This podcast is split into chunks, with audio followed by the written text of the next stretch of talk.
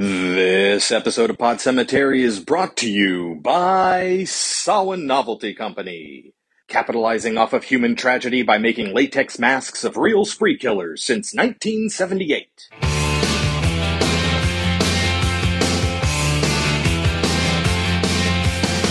Under the October with the steamboats, ancient goblins and wallows come at the grand making a. The smell of death is all around. And at night when the cold wind blows, no one cares, nobody knows. Hello, my name is Chris, My name is Kelsey. and this is Pod Cemetery, where we dissect horror movies like the rotting corpses that they are. And it's Halloween on Pod Cemetery, and you know what that means. We're watching Halloween movies with 1989's Halloween 5 The Revenge of Michael Myers. This is our fifth Halloween we're doing this. Yep, four years. and it just so happens to coincide with the release of 2021's Halloween Kills, the newest entry in the franchise. Getting right into our first movie, Halloween 5, directed by Dominique Othenin Girard. No, I'm it's French name, no idea how you're supposed to pronounce that. Based on characters created by John Carpenter and Debra Hill, written by Michael Jacobs, Dominique Othenin Girard, and Shem Bitterman, starring Donald Pleasence, Danielle Harris, Ellie Cornell, and Wendy Foxworth. Uh, also, Don Shanks playing Michael Myers. He was the fisherman in I'll Always Know What You Did Last Summer. Okay. The the evil ghost vengeance spirit.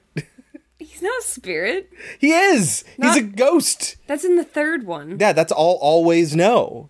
Oh, he's in I'll Always Know. Yes, uh-huh. Oh, Uh he's also the Santa that climbs in through the window in Silent Night Deadly Night, you know when we get a couple of different Santas. yeah. Uh and he is Jason Longshadow in Sweet 16. Do you remember the Native American guy in Sweet 16?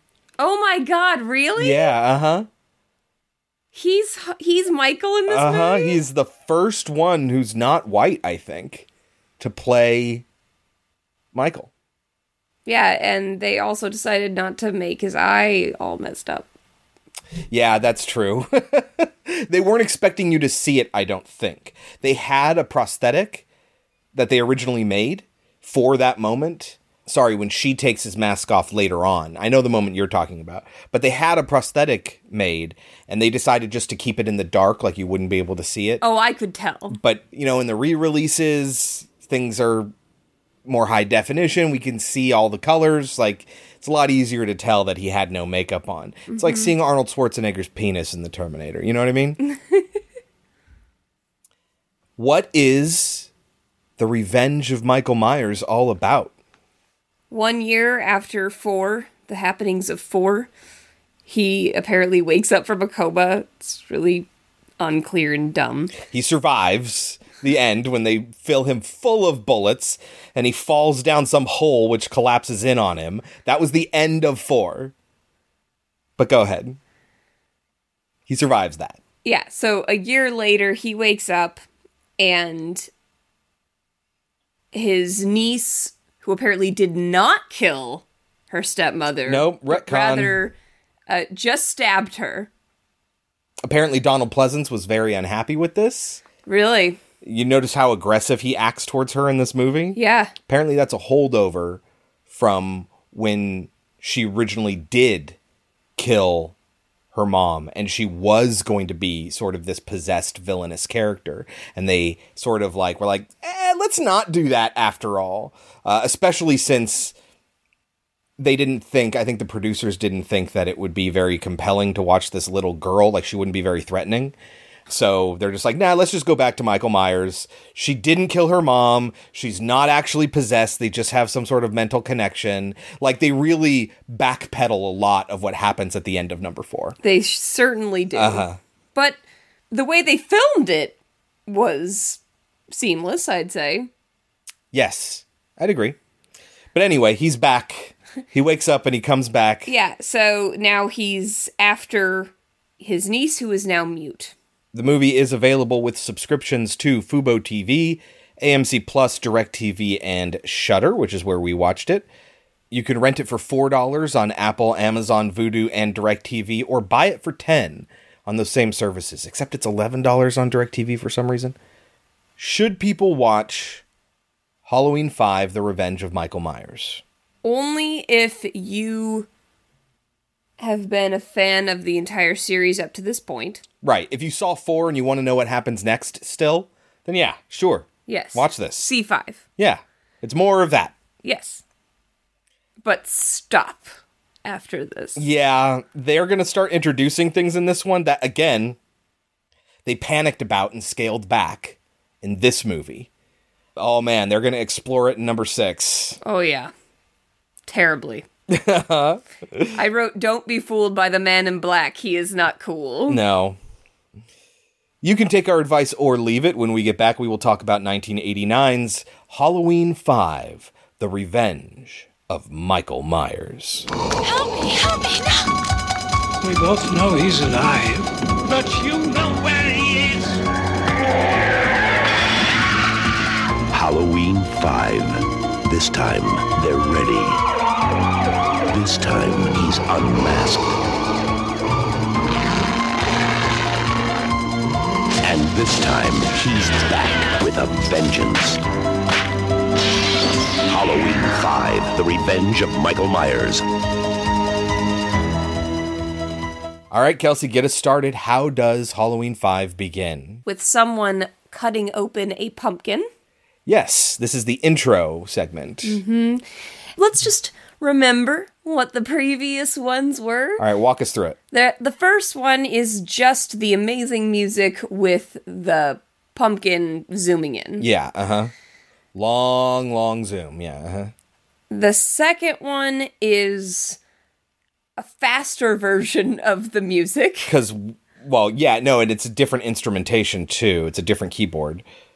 But then what happens to the pumpkin? It opens up to reveal a skull inside. It's like an escalation. Mm-hmm. Mm-hmm. Three is a pumpkin made out of technology. Yeah, it's on this orange and black screen, and it's just a bunch of lines being drawn to be this really, really rudimentary computer pumpkin. Mm-hmm. And then four just said, fuck It it. fucking doesn't have one. we just get these establishing shots with the credits over the top of it. Yep, It doesn't have an intro segment. it sucks. Yeah. So I was happy that they at least returned here to a pumpkin. Yes. But it is sort of like happening in real life. It's a human being using a knife to stab a pumpkin a bunch. Yeah, and it's like destroying it. right. So it's not like the first ones where it's just an examination of a pumpkin. It's sort of ethereal. It's not really taking place in the real world. This sort of is. so as we said, we get to see the end of four again played out here, but then we get to Yeah. new information. And and like you say, really kind of seamless. Yeah. I think they did a really good job of going from like if they're gonna retcon it, where he fell into a mine and then dragged himself to a creek, and then he was picked up by some rando and nursed back to health and kept in a coma for a year. All of that from the ending of four to the end of that is treated sort of like one continuous moment. Mm-hmm. And I think they do a pretty good job of that. yes. If you're gonna retcon it, good job. Is it very odd watching Michael maneuver the river? Yes. A little. Drag himself with his arms, get to the front door, attack the guy who answers, and then immediately collapse on the ground. Yeah. He's sort of pathetic in a way here. It's so fucking weird. There's no explanation of how this guy has been keeping him alive For a year. for a year. Because he lives in like the fucking backwoods with a Uh-huh. parrot. yep. How on earth did he take care of Michael? Why did he take care of Michael? Good old fashioned country medicine. It's weird. But yes, this is yet another horror sequel where they just show the whole ass end of the previous entry to be like, oh, remember, this is what happened. But at least I wrote down, at least this one elegantly incorporates the new content instead of just being a refresher. Yes. But anyway, so he wakes up a year later, and I guess Jamie is living at a clinic now. Yeah, for some, I guess, special needs children, children that need medical observation. But she is constantly visited by her stepsister. Not sure about the step parents. We don't see them at all. No, we don't see them at all. They're away They're camping in the trip. woods Yeah. or something like that. We see Rachel and her best friend Tina visit a lot, Yes. as does Donald Pleasence. yes. But mostly to terrorize, To terrorize the her. girl. Why won't you just speak words? Tell me where he is. Uh, but seriously, she never tells him. And it's No. just like, why? But you know she's mute for a reason. Just But shouting at her isn't going to help. No, he- you're right. She doesn't even write it down. yeah. Anyway, The point is, he knows she has a mental connection. And even though she's fine, she's mentally stable, I guess you can say, now, and she didn't actually kill her mom, he knows that, yes, you do have a connection to him. You know where he is, you know what happened to him. Tell me. Sure enough, she gets like flashes, especially when he kills somebody. Also, I, I'm sure we brought this up before, but you know, it is very funny that this town really does a good job of adopting its its ones that are affected by Michael Myers because remember that Laurie was adopted just down the street Yeah. and here we have Jamie pretty much adopted down the street as well. Yeah, it's it's so fucking convoluted how everything's related. Doesn't really matter. You just need to know that she is dead Laurie's daughter. Jamie wakes up having a nightmare of when she stabbed her stepmom. Yeah. This is where we learn that she is now mute, but it's just a it's a choice. Well, it's not a Well, choice. fi- from trauma. but- yes, it is. It it's something going on There's nothing wrong brain. with her vocal There's nothing cords. physically wrong with her. Yes. and I immediately wrote down, why isn't Michael's eye all fucked up? Because he takes his mask off pretty quickly. Or, or yeah, we when he see wakes it up. off. He puts the mask on Yeah. when he wakes up, and so he like sits up or whatever, and you see his face. And we should say that when he's lying on the table here, we see the thorn tattoo. This will only be important in the next movie, but they introduce it here on his wrist. There's the rune thorn, which Oh, is the straight line and the sort of triangle coming off of it. Mm. Looks like a P, but the tail is on the top and the bottom. Which he's never had before. No. But yes, when he gets up to grab his mask, we see, I wrote down, we see his whole ass face. and this is where I have the note about, yeah, the one later on when she takes off his mask, or she asks him to take off his mask or whatever. That's when they had the prosthetic ready, but they never used it. Well, it was dumb. Mm-hmm. This is a different mask, too, It did look weird. because the other mask didn't fit him. So they had to make a new mask. And these are all like bespoke masks. So it's not like you can just, you know, make a new one from the mold. There is no mold. Mm-hmm. And she is mimicking everything that Michael does because of their uh-huh. connection. So Jamie is going to have like a panic attack. And this is when Loomis is going to show up and be like, she will stabilize. Yeah. And try Don't to. cut open her trachea. oh, that's right. Yes. 'cause they were Huh? gonna cut They're going to perform a tracheotomy on her because she was struggling to breathe. She was hyperventilating. And he's like, no, she'll stabilize. Like, also, yeah, how do you know that? he's right. He is right. But how do you know that? He's like, she has something to tell us, but she doesn't. She has no desire to tell you. I don't know if it's because you're always yelling at her or what, but she doesn't want to tell you. Uh huh. But Tina and her dog show up along with Rachel the next day, and this makes little Jamie very happy. Oh, she's really excited to see Tina and the dog. Is this where she gets the Halloween costume, the pretty pink dress? I think so, yeah. It's very cute. It's like a fairy princess sort of thing that she's Mm-hmm. got going for her. It's very pretty and very cute. And but it's funny because I know this girl mostly from Don't Tell Mom the Babysitter's Dead, in which she's a total tomboy. So that's really funny. I just remember we get to see her topless, and isn't she topless in the remake The remake of what? Halloween? Is she? Oh my I god. so. I think so. Or she's the only one that isn't. Something like that. Hmm. Don't remember. I've kind of blocked those movies out because the Rob Zombie Halloweens are not great. But so Rachel is going to go stay with her parents for the weekend because her parents don't want to be around during this time for obvious reasons. And I assume that she doesn't either. But she seems torn between saying no to her friends and no to her parents. Tina convinces her to go. Think about the parties that are going to be up in the woods or whatever for Halloween. But Michael makes the decision for her. Yeah, he's going to show up in her house and kill her there. And it's that classic horror movie trope where the victim was planning on leaving anyway. So when people don't see her, I guess nobody thinks about parents. it. Yeah. That's what they say. Uh-huh. And that makes perfect sense. Mm-hmm. But it kind of sucks that they killed Rachel. yeah, she's a pretty great character. Yeah. And it's just kind of a nothing death. It's because they wanted like to up the stakes and say like anyone can die. You know, here's Rachel, the heroine from the first movie, dead. But like a lot of other franchises did that, so that wasn't really shocking in the No. late eight by the late eighties. Yeah, no. And They killed off Nancy already. and they basically just replace her with Tina anyway. So it's kind of a nothing move, and it's a real bummer because we liked Rachel. Yes. Tina's fine, but we liked Rachel. I like Tina a lot. Uh huh. But yes, it could have been Rachel. But so Rachel, I guess the dog belongs to Rachel? I thought it belonged to Tina. I thought it belonged to Tina. but Rachel takes the dog home and Yeah. proceeds to ignore its yelping and barking. she's on the phone with Donald Pleasence, Loomis, and he's like, "You better pay attention to the dog," because Loomis, because Jamie had that panic attack, is like, "He must be near. He's come back." And so when he hears over the phone that Rachel's dog is barking, he's like, "Get out of the house!" Is Max all right? Max is having fun. He's been barking at a cat all morning.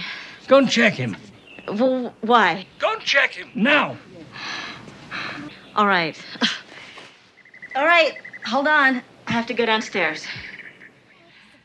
Max is gone. Listen to me.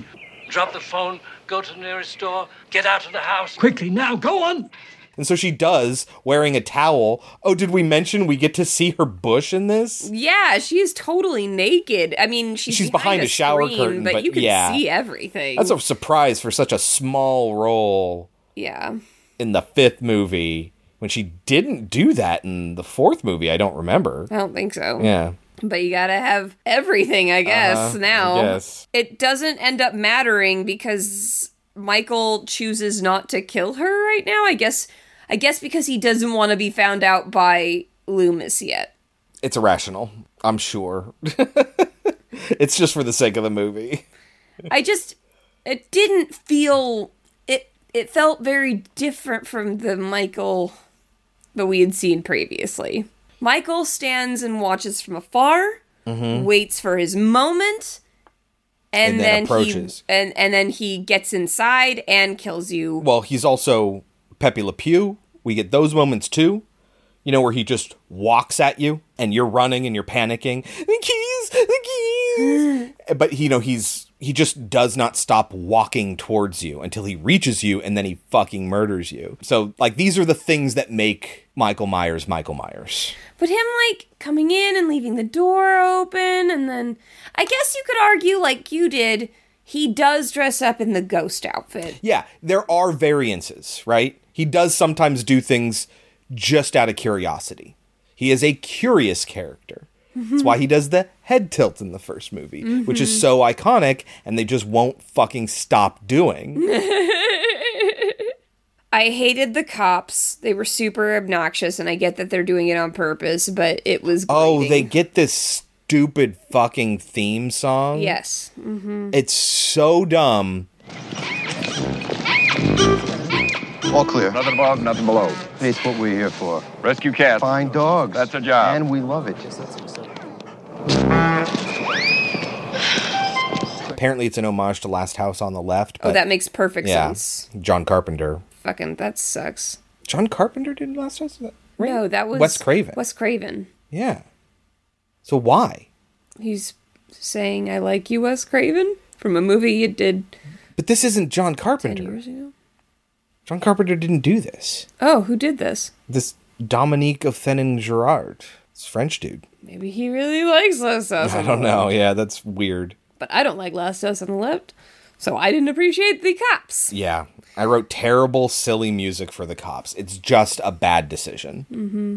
But so Loomis desperately tries to get Jamie to tell him where Michael is, and she just won't. She won't say it, she won't write it, she won't sign it, because she also knows sign language, Yeah. Which is kind of impressive. I wish they I wish they did more of it. Yeah, it's pretty impressive, You right? know?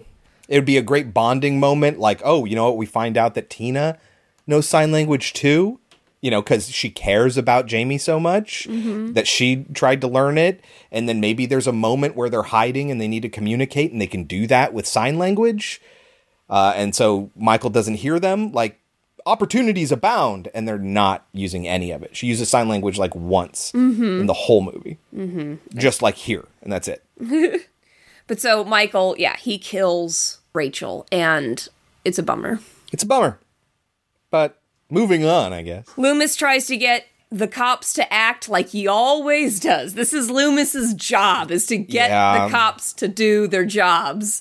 He always has to convince them. Have you forgotten your own daughter's death? So this is the sheriff from part four, the one whose kid dies. Yeah, like you say. Not the sheriff from the first movie who had moved away in this continuity. He had moved away, and this new sheriff replaced him in number four. So when he came back and was like, Where's the sheriff? Oh, he's gone. He's living as he's retired and such and such. So, yes, we have multiple sheriffs. This is the one from four. And the line that he gives is You never saw his eyes. You never saw that nothing, that no expression, blank. How many people did he kill last year? Have you forgotten? Your own daughter? I don't. No, of course you don't forget. How could you? But you never looked into his face, did you? You never saw his eyes. You never saw that nothing, no expression, blank. My memory goes back 12 years to the night when I offered. But I'm going to show you, show you something. Look, look. I'm going to show you something. And he shows him his hand.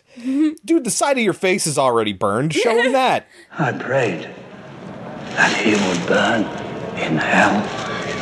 But in my heart, I knew that hell would not have him. Now, Loomis getting these lines totally works.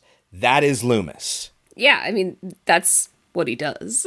He gets these awesome, intense, poetic lines. He gets that, you know, black eyes like a doll's eyes sort of moment, you know? That's Loomis, and that's just for Loomis. If anyone else behaved like that, it would seem stupid and irrational.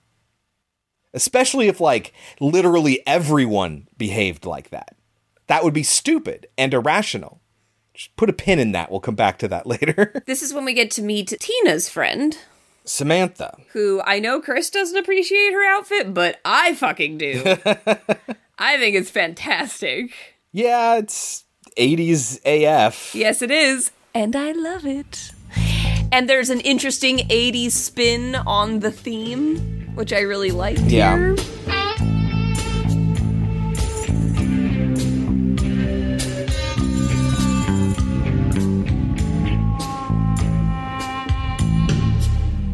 There's also the guy that she's into, just to be clear about relationships here, Spitz, who works at the convenience store. And then there's uh, Mikey, who is Tina's boyfriend, who drives the nice car and is the badass rebel who treats women poorly and. you Yeah, know. Mikey sucks on every level. Uh huh.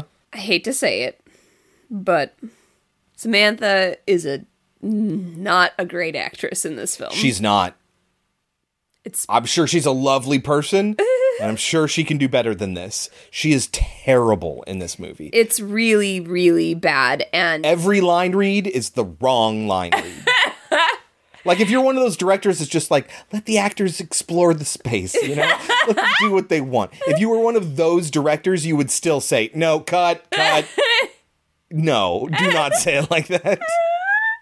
yeah, it's not good. It really slows down the pace Yeah. Uh, her and her pause every time she needs to say a line. There's like a long pause. It's like- line. yeah, uh-huh. like you you expect they cut out the audio of the script supervisor just Reading feeding her her, the line. line. this isn't my job, but I have the script in front of me. Yeah, their dialogue is so awkward. It is not at all how a real conversation would go. And it could have been Rachel and Tina instead of Tina and this new blonde girl. Yes, exactly. Also, when they're walking by, I think they walk by the Myers place, she will see Michael in the window. And she just ignores it. I don't know if she sees it, but we see it when she looks at the house. There's like an outline of his shoulder, and you can see it moving out of the way so he doesn't get seen. And she looks at it a little bit longer and doesn't see anything, and then she leaves. Which is, that's very Michael Myers. Him just standing there watching and then disappearing. That's He's not true. there the next time you look. That's true. But unlike Laurie, who sees him in the laundry and who sees him behind the hedge, she knows she saw him and then he disappears. In this, she doesn't even realize what she saw. It's a good point. Then we get a really strange scene where Jamie, it almost feels like she's in a dream sequence. She is running through, I guess, the bowels of this children's Oh, clinic. And we thought it was a dream sequence, and, and I was like, damn, they're ripping off Freddy here. Yeah, no, she goes into like the boiler room of the hospital where But she's staying. it's all really happening. Yeah. And it's really strangely. it feels like she's running from Michael, but then one of the attendants finds her. Mhm. She thinks it's Michael, and so she's freaking out. But it's the attendant, and then the nurse is there, and they're like, "We've been looking everywhere for you." But it's kind of like she just she can't trust what she's seeing, and she's getting fed these visions from Michael. That's what we're supposed to learn here. This is also an excuse for Loomis to come back and again abuse the shit out of this little girl. yes, just and like just shake like, her and shit. Don't you love your stepmother? He made you stab her.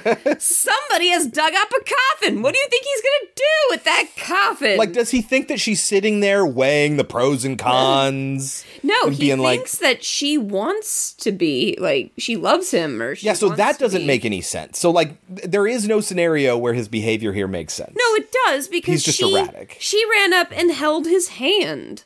Remember? Yeah. When Michael was dying? Uh huh.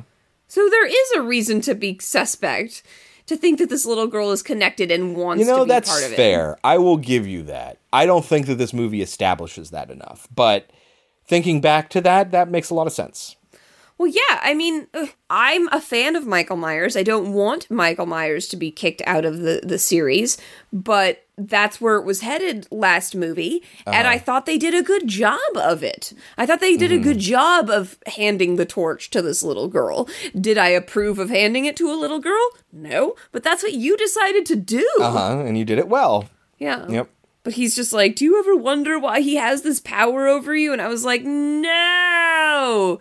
Do not include Pleasence in the cr- in the rune shit. Yeah, we're getting sort of hints again Do not that there's put him some with sort the of greater druids. power. Eventually, any slasher series goes on long enough, they will explain that it's really magic. They start out very human, and like the first movie, maybe the second movie, and then they've taken so much goddamn damage and kept going mm-hmm. that becomes an element of their character, and then eventually they have to explain how they're not fucking dead yet. and the answer is always magic always. Or just it's a, evil. It's a dream demon. They are literally evil. There were druids. Mm-hmm. There's a hell worm infesting people. God. Like these are always magic. And it's just unfortunate. It's really a bummer when you get when your slasher has to take that turn. Just put a pin and it's a bummer when you have to resort to magic. Okay? There we go. Chucky did in the first one. Yeah, I um I don't know if I'd call it maybe it's a slasher. I don't know if I'd necessarily call it a, slasher. Really? Yeah, but it's not like a slasher in the same way. Like that the whole premise is predicated upon voodoo. So like, yeah. Well, Freddy, it's predicated on the fact that he can go into your dreams. Right, but they don't need to explain it. It's just, you know what, there was this just this intense moment of passion. when he died, all these this hatred and he wanted revenge and so now he comes back as this sort of dream monster and then fucking 6 movies into that franchise and oh no, there's like a dream demon who gives him dream powers. There was a transaction that happened there. It's like, no, we don't need that explained. We don't need that explained. Anyway, at some point around here, the man in black gets off a bus. Yeah. that he also has a thorn tattoo, and then we won't see him again till the end of the fucking movie. You're very excited. Don't be Uh-huh. fooled. Nothing happens. Also, at one point, Donald Pleasence gives a monologue to the trees about. Uh, Oh yeah, and then we see Michael out there in the trees. but he says, I know what you want from her. And I didn't understand that line.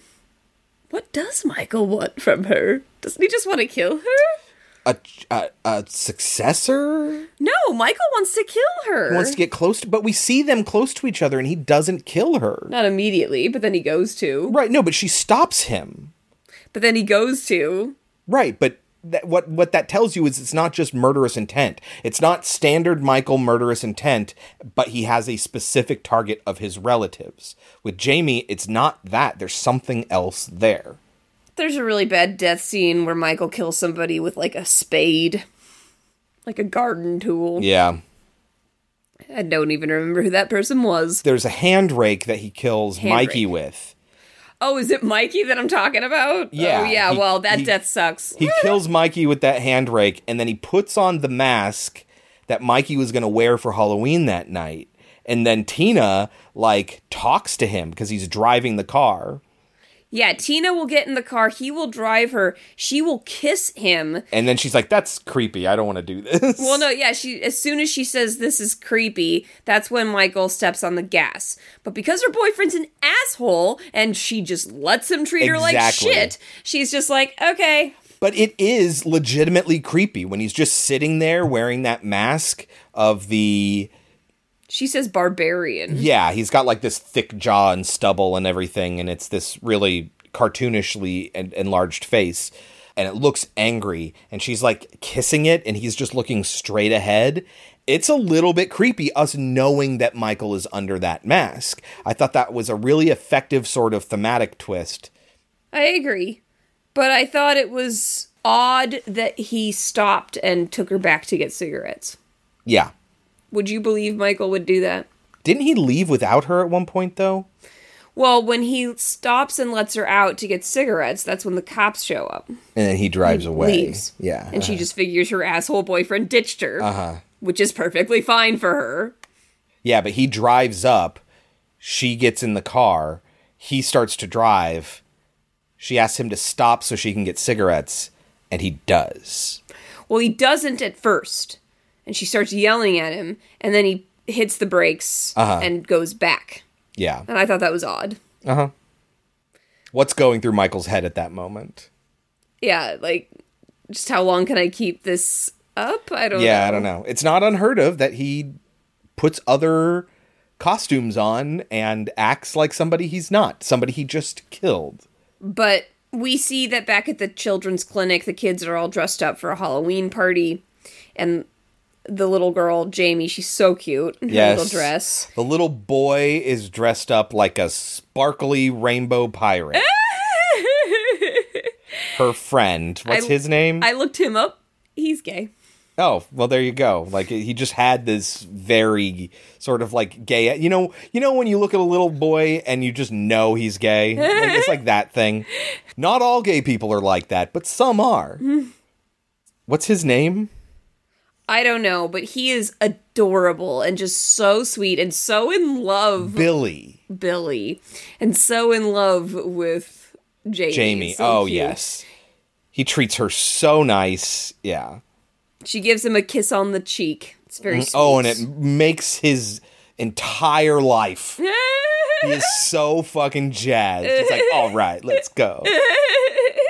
But at the party, this is again another time when Jamie will have another panic attack because this is at the same time that Tina is in the car with Michael. Yeah. And that is why the cops show up at the gas station. Because when she has her panic attack, She's Billy has to like translate, but Billy has a stutter, and so she is stuttering, and so nobody can understand what she's saying because she can't breathe. And then he's repeating what she's saying, but he has his own stutter, but they can understand Billy, but not her, which is weird. But anyway, he translates for them, and they go to the gas station. What is it? The woman with the donuts or whatever?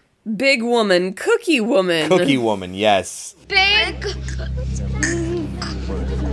woman. A big woman? A big woman who works works in the store. What? Jamie got Cookie woman. Cookie woman. Cookie woman. Dale's gas station, 5th and Main. She's got cookies over her boobs. Yes. And so they they know exactly where to go and they show up and yeah. No Michael because it's Mikey in a mask, you know. Yeah, exactly. But so this is when she gets her voice back. Yeah. Jamie does. And she shouts out Tina, and it makes Tina's day to hear her name. Yeah. And she is explaining, I can't stay here. I have to go see my boyfriend. We're having a party tonight. Uh-huh. And Jamie is like, No, you have to stay with me. And she's crying her eyes out. And Tina's just like, Sweetheart, like, it's to be fine. You'll understand when you're older. You'll find a boy who makes your heart feel like neon, which yeah. I loved. That's a great description. hmm And she promises that she'll come back later. And Loomis is like, Where the fuck do you think you're going? Jamie knows you're gonna get murdered. Why are you leaving? And she's just like, Jamie is a nine year old girl. And he's like, why don't you try to be sensible? And she's like, I never do anything sensible. But she's like crying. It's like she almost knows that she's gonna die here. Right, yeah. But it's like she doesn't want to give up on her life. I guess, you know, teenagers, man. Yeah. It's almost like it's a play and somebody knows that they're behaving bad and deep down they don't want to behave that way, but they feel like it's their only option and it's now who they've become and so they kind of laugh about it and but they're also kind of crying inside like it's that sort of moment like but elevated like you might be watching it on on a stage and it's just Tina. it's like what the fuck is this doing here? Hey, I liked Tina. Tina's fine. I like Tina too. And this is when Pleasence is just like, cops follow her. Yeah. But they're useless, so so the bumbling matter. cops go to the party and just sit in their car the entire time Yes. until they finally do take action and then immediately die. Yes. And now Jamie has disappeared. Yeah. At one point, Tina, Samantha, and Spitz all play a prank on the cops and pretend That, that, Spitz is Michael Spitz Myers. is Michael Yeah. Myers. And that's going to become a, a problem for the rest of the film because he's going to continuously scare people and make them think that he is Michael. Well, the important thing is with the cops because then they get kind of pissed at him. We could have killed you, you know, like that whole thing, and they laugh. Oh shit! and they go off into the barn to have sex, and so Michael's going to kill them. Remember, he has Mikey's mask on of the barbarian or whatever. He comes out of the barn having killed them wearing Spitz's Michael Myers mask, and they think that it's Spitz again. oh, that's right. And then and then he's he able kills to kill them. them. Yeah, uh huh. Mm-hmm.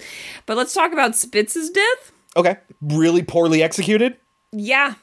So he gets so they're they're fucking. Uh, Yeah, they're Uh, it's sex. it's Samantha's first time, and How do you know? I think they talk because Samantha when she was talking to Tina earlier, she's talking Oh, did about. she how- say I- I, think so, okay. or that's the implication. okay. They had never had sex before, at least. Okay. Spitz and Samantha. So he's on top of her on a pile of hay, and then Michael finds a pitchfork and goes through his back. Now, in the shot where the pitchfork goes into his back, we see the prongs come out of his chest. then there's a moment where we cut to Samantha. She freaks out. She looks at him, and he is sort of hovering above her, being held up by the pitchfork that's been stuck into his back, right? How they accomplish that is seems very obvious. I didn't watch any backstage shit or anything. It seems very obvious. He was he was laying He was laying forward on this sort of slanted plank that was then designed to look like his chest. And then that was attached to his real chest. So you get the chest that kind of goes up and it's like flat, and then it kind of goes in to meet where his real chest is. And there's no prongs coming out the front anymore. And it's a really bad effect. They fucked Yes. this one up. It's really bad. I was like, how did that angle work? Yeah. And then he has to kill her with a scythe, I think. hmm Yes. because the pitchfork is stuck in Spitz's back. Tina's gonna use that Yeah, later. but it gonna have to take it out of her friend's back. But then she'll fuck it up anyway. Yeah. But yeah, he leaves having killed the two of them, and then he kills the two cops when they think that he spits. Yes, and that's how he gets their car, and so then he'll drive after Tina. Yes. So she is going to go out there and be like, You guys are taking forever. She goes to the barn. I'm not hearing anything. That's not a good sign. And then she Mhm. finds them dead. Yes. And then she goes outside to tell the cops that she knows are waiting outside.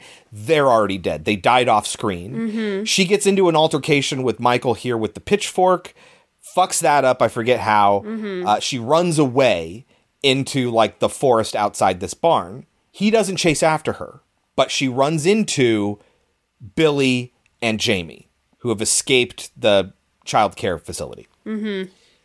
And then we get Michael. We get like headlights on. He chases after them in a truck and ends up, or or the cop car. I don't remember which. And the music crashes. is playing, and it's just so good. Oh yeah, the music. Oh, I forgot about that. Yeah. The music is playing, and it's really well done. This is a good shot, and Tina sells it really well.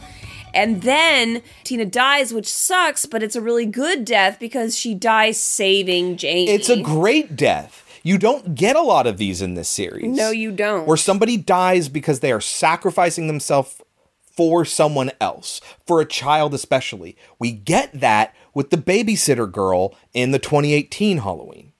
Yes. She mm-hmm. basically sacrifices herself to save the little boy she's babysitting. Yeah. And, it's not as overt as this one is, though. So, like, I really like that about this one. And then he gets done dirty in the next movie. Oh, yeah, that little boy gets a cameo, and it's not great. It's not a good one. Anyway, Tina's dead. And she, like, as she's dying, she yells, "Run!" to yes, Jamie. It's which is really good. great. Jamie and Billy are running away. They run into Loomis. Loomis, yes. And she's just like, Can you kill him? If you can, then I'll tell you where he is. And So- I'm just like, Why couldn't you have told him that this entire movie? Yeah, So then they make this plan yes, where she's going to be bait inside the Myers house. Yes. His old house. This is where Loomis shouts out into the trees, and Michael's there, and he tells him, "Meet us if you want her." He's going to use her as bait. Michael, go home. Go home. Go to your house. I shall be there waiting for you. You'll find her waiting for you. Son of a bitch. Michael? Why didn't you just go home? That's your home. Are you too good for your home? Answer me. Suck my white ass. Michael, go home. So they set her up in the upstairs of the Myers house. With an idiot cop, but a guy we know. yeah, this is Deputy Charlie, played by Troy Evans. You've seen him before. He's a character actor. Mm-hmm. But yeah, so he keeps talking to her, and she's trying to get him to shut the yeah, fuck she's up. like, shh, because you're not supposed to be here. Yeah, you idiot. Uh huh. But then What do they? They end up faking something here. she sees Billy in trouble. It's like Michael and Loomis planned it together. Well, yes, but Loomis and Jamie planned it. The idea is to get the cops to leave. Oh, Jamie? Jamie's in on it. Jamie yes. did this on purpose. Yes. She's in on it. They want the cops to leave. I did they- not realize They that. don't want him arrested. They don't they want him killed. but they aren't able to kill him. Right. Well, nobody's able to kill him. That's kind of the point, right? He's just pure evil. But wouldn't it have been better in numbers? Oh, right, because not because in the new one they couldn't get him in numbers either. Yeah, uh-huh. Well, put a pin in that. a lot of things we're putting pins in. We'll come back to them. So it's just Charlie that stays behind and then one cop outside. And the cop outside just gets killed right away. When Michael shows up, Charlie fires at him with his revolver and he fires 10 fucking shots at him with a revolver. And this is only a six shot cylinder. Who was your script supervisor? That is your job. anyway, so now all the cops are dead. Oh, and one of the cops like shoot yeah, shoots him and Michael stabs him and then hangs him. Yes, he fucks Charlie up. Uh-huh. Um, but Loomis is taken out somehow. I don't remember how. I thought he killed Loomis here, but he doesn't because. Loomis is in another movie. But it, I wrote he killed Loomis as he almost got the knife away. Uh, Loomis is like talking him down. Yeah. He's like, uh-huh. she can take away your pain. And Michael's like, really? Almost Uh-huh. like Jason. And I'm like, no, can we not have Michael be an idiot like well, Jason? but Michael is about the urge to kill. It's not a revenge thing like Jason is. At, at behind everything that Jason does is revenge, and when they deviate from that, that's when it gets terrible, right? they they try to push Jason more and more towards Michael, and they try to push Michael more and more towards Jason. It's really weird. But with Michael, it's just the urge to kill. And what Loomis is promising is that with Jamie's help, as his relative, she might be able to calm that urge. And that idea is a little bit appealing to him. He can only think in these sort of broad concepts. He's not a smart person. but yes, he attacks Loomis, and Loomis is taken out. And so it's just Jamie. And I gotta tell you, I love this segment. Yes. When she I've goes down this. into that chute, times. there's a laundry chute that she climbs down into, and just the logistics of it all is really interesting. She grabs onto the handle on the inside, and her weight causes that to close, right? But then he finds her there, opens it up, she drops down to the bottom of this shaft, down into the basement, and gets all fucked up there. Yeah. And he's like stabbing into the vent, and she's that's what freaking he does. out. That's how he pro- solves his problems. Yeah, he goes down to get her, and, and and she's all fucked up because she fell. He's stabbing into the vent. She's quiet when he's quiet. Nobody knows what's happening. It's really tense, Very tense. and terrifying. Like it's a really good segment. I've been saying this every time we watch a Halloween movie. I said everybody fucking hates four and five, and I don't get why because there's these great tense scenes. Uh huh. And she needs to climb out through the inside by like pushing against the walls and get out the top before he can go around through the stairs. and she does a fantastic She's job. great. I don't understand why she didn't do more movies. yeah, this is her last one, right? Is this after Don't Tell Mom the Babysitter's Dead? No, I mean Halloween. She's not in Oh, six, yeah, is because in the next one, she's an adult. Okay, that's what it is. She's in her 20s. And it only comes out like one year later, isn't it? Isn't Halloween 6 like 1990? 1991 Right, but maybe? I think it's supposed to be in the future. Yeah. Because she is pregnant with Michael's child, as disgusting Oh as that right. is. Oh my god, I forgot. I was I'm so fixated on the druids that I forgot about that. That he's impregnated his niece? Yes. Oh my god. They went there. But they were like, we can't do that to a 12 year No. old. That's fucked we up. got to age her up. and then we get Paul Rudd though. we do get Paul Rudd. Anyway, so she climbs out of this laundry chute back through the top. the only thing that kind of sucks in this segment is that she says, please, God. Please let him get me. Please, God. Don't let him get me. Or something Oh, like that. yeah, like she says it out loud, or I remember there's something to. But I there's thought a it bark was a she has. callback that- to Freddy. Please, God, this is God. Oh no, I didn't think it was. Well, I mean that's a good catch, but I, I don't think it's intentional. But maybe it is. Who knows?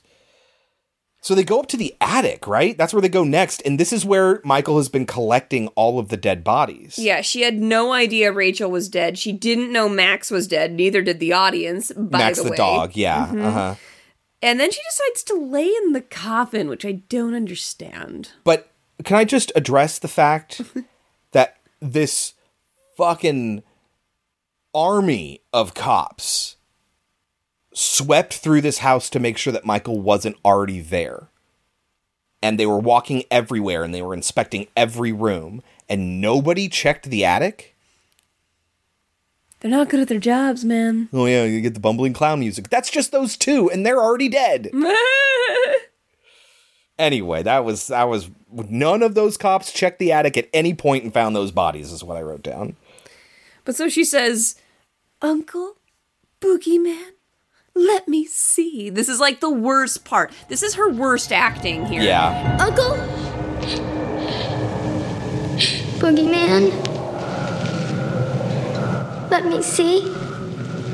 I doubt it's her fault. I think the director didn't understand the writing. Like it I understand that a kid might not get the writing. Yeah. But like the direct like that's your job, director. You're supposed to explain to your actors, especially children actors, why they're saying what they're saying. Yep. She's like, "Let me see." He takes it off, which was very confusing. He does. I and mean, we're not supposed been- to be able to see it. It's supposed to be in shadow. I know they've been leading up to it, but then he's going to immediately change his mind.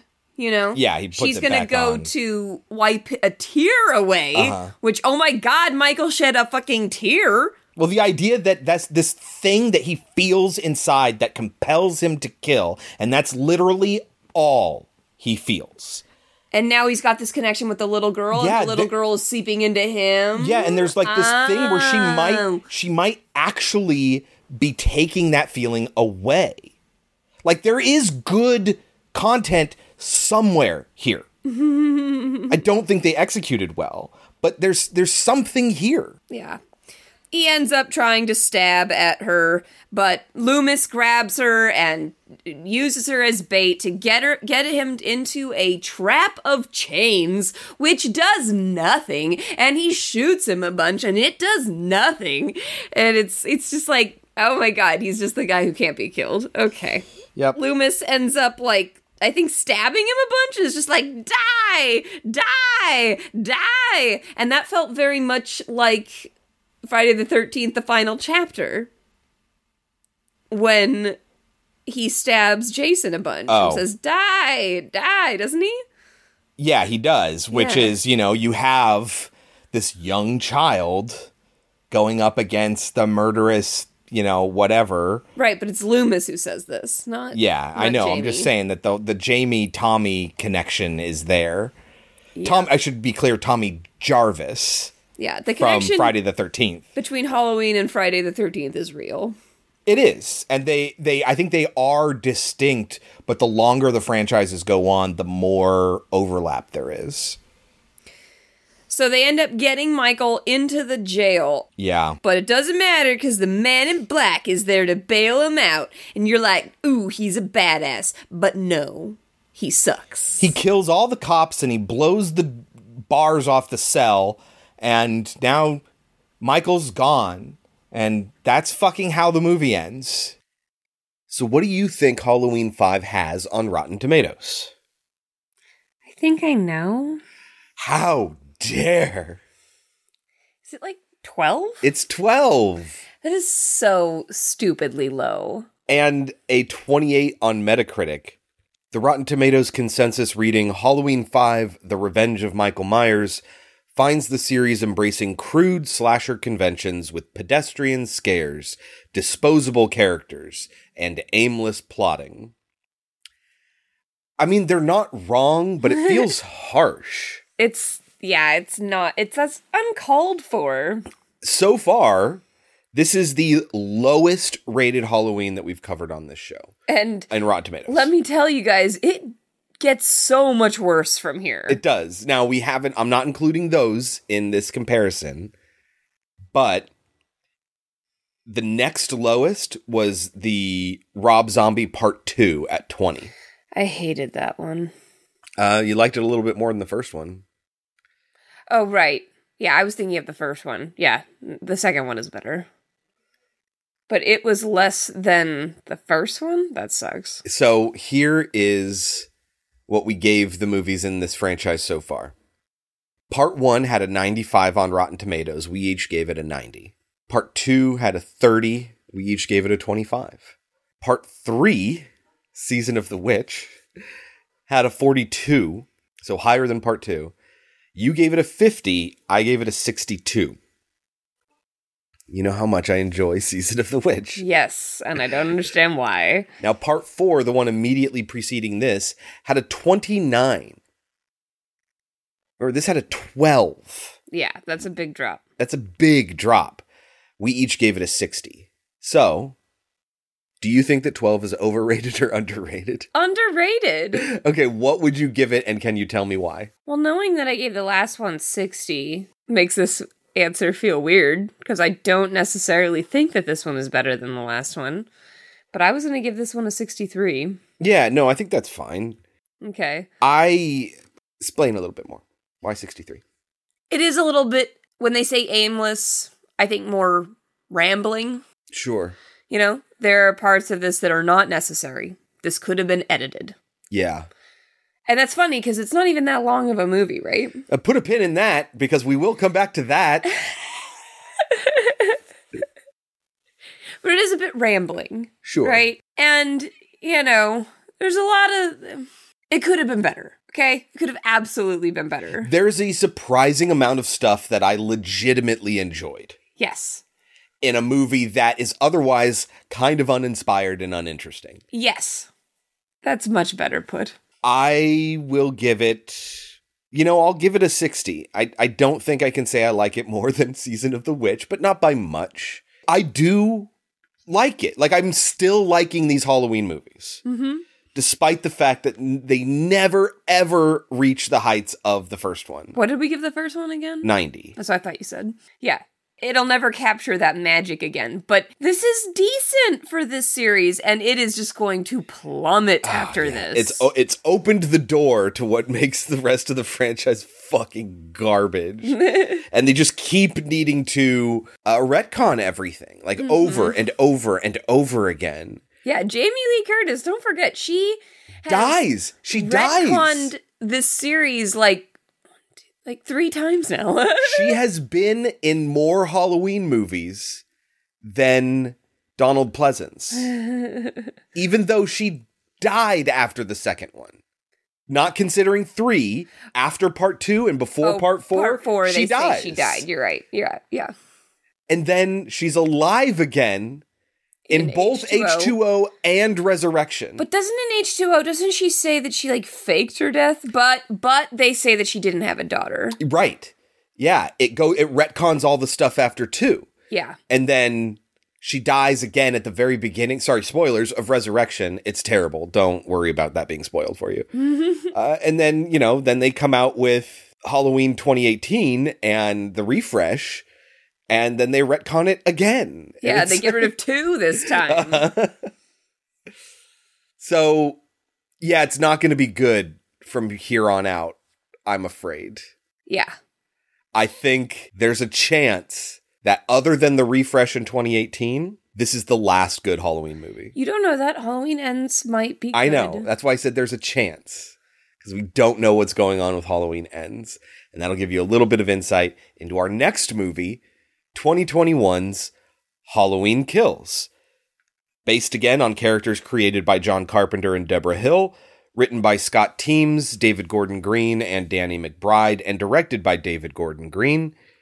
Starring Jamie Lee Curtis, Judy Greer, Andi Matichak, sure, Anthony Michael Hall, Robert Longstreet, and Kyle Richards. A lot of people in this movie are people that were in the original. We have, like we said, Jamie Lee Curtis. There's the sheriff from the first one, Sheriff Lee Brackett, played by Charles Cyphers. He comes back, even though, like I said, he moved away before number four, but but this is all retconned. Kyle Richards, who played the little girl, Lindsay, and I think we talked about being on Real Housewives. Okay. Marion, the nurse who gets pulled out of the car at the very beginning of the first movie, The played by. Nancy Stevens. And Nick Castle, of course, just like in the last one, is back as Michael Myers. Mm-hmm. We also get returning characters, but we'll talk about them in a little bit. What is Halloween Kills about?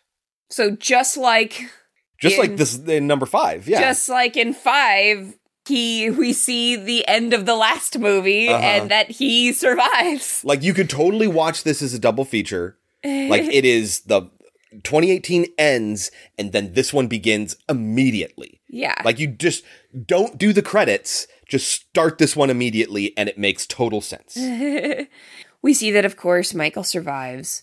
This one, they decide that Michael is no longer after Laurie. He is now, his desire, his only desire is to get to his room to stare out the window. And we have no idea why. That is real. That is real. That is Michael's motivation. For the entire franchise, that's all he wants to do. Yeah. He wants to look out his sister's window. And uh, it's as lame as it sounds. You can watch it on Peacock or in the theaters.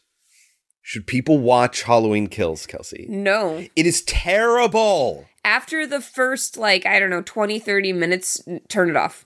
Yeah, it it's so promising The in the beginning, beginning. is quite good.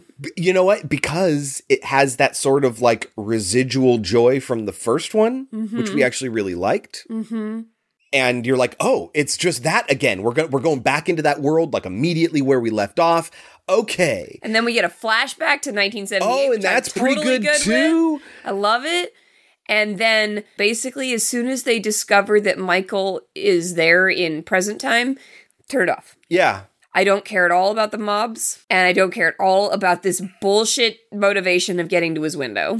Let me tell you, let me tell you, out of the eight Halloween movies that we've watched on the show so far, this is the ninth. I think it is the worst written of all of them. It is terrible. I'm not being hyperbolic here.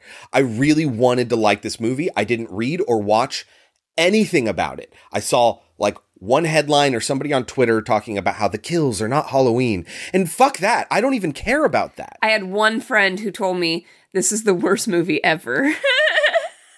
But I didn't know that. Uh, nay, I don't think I told you. And then we watched it and it kind of it, it is really bad. Yeah. They fuck this up harder than anything's ever been fucked up before. Yeah, when I, uh, I w- like after that first half hour and it just devolves, I asked Chris, I was like, "Oh, was this written by somebody different? Is that what the problem is?" No, it's no, the it's same, the same writer. people. Yep. Here's how I would describe it. Imagine you're watching a juggling show and a dude is juggling chainsaws that are on. It's so impressive, it's so awesome, and he completely does it successfully. And then he puts the chainsaws away, and then he pulls out just some standard juggling balls, and he manages to choke and die on one of them. That is this movie. How they were able to pull off a complete refresh of the franchise, retconning everything in the 2018 Halloween, and be pretty good Pretty decent. and then immediately follow that off of all the goodwill they have from that with this and fuck it up so thoroughly.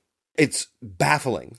Yeah, and we watched a video that shredded this movie to pieces. Like it said everything we Oh, yeah, were about so to say. afterwards afterwards we watched cuz we watched it and then while we were watching it, Red Letter Media released their half in the bag mm-hmm. on it while we were watching it. And so after we were done, we're like, "Oh, okay, well let's watch this." And like item after item was exactly what we thought. So if you don't want to listen to us and you'd rather watch something, you can watch that and it's basically our opinion on it. But they brought up something that I had never I I would have never had any idea about. And that she had this ridiculous interview where Oh, yeah, she uh-huh. said that this movie is like if you watch the red letter me- media video and you listen to her maybe chris will So- put her what she says here This was this movie was made a long time ago. They had written and filmed a lot of it a long time ago. And then Black Lives Matter happened and then there were all of the protests and then there were riots in some places. Jamie Lee Curtis for some reason, God bless her soul, I feel like she's a wonderful woman, but she's getting old for some Losing reason touch. she's like, "Oh no, we made this." And then the Black Lives Matter movement happened. the movie is about a mob. And so it's very interesting because it takes on what happens when trauma infects an entire community. And we're seeing it everywhere with the Black Lives Matter movement. We're seeing it in action. And Halloween Kills, weirdly enough, dovetailed onto that, preceded it. It was written before that occurred. But then, of course, so when you see it, it's a seething group of people moving through the story as a big, angry group. It's oh, wow. really, really I'm ready for it. really, really, really intense. It's a masterpiece. Jamie, did you not watch your movie? The mob is bad. I know you support Black Lives Matter, and I know, like, for instance, there was just this article that came out where it's her and her trans daughter talking about her daughter coming out as trans. And it's beautiful, and she's really, like, open about it, and, like, you know, hey, this is, I love my daughter, and I'm gonna fuck things up because I'm human, but I, this is a learning experience, and, you know, it's a beautiful article. And that same person seemed to compare the angry mob that kills people to Yeah. the Black Lives Matter movement. I was just like, I thought when I was watching the movie before I had any idea about this interview, like I said, I would have never known about it if it hadn't been for Red Letter Media. I thought they were doing a comparison to Frankenstein. Yes. That's what I thought was going on. And then when no one learned their lesson by the end of the movie and then they were just killed by Michael, I was just like, did the movie understand why it did that? Right. And and no, it feels like to me what they're talking about here is just various levels of trauma, right? So the first movie is how trauma stays with victims, with survivors. That trauma stays with them for the rest of their lives and it affects who they are. That's the first movie. The second movie is the sort of residual trauma. And if enough people are traumatized, it will cause chaos and uprising.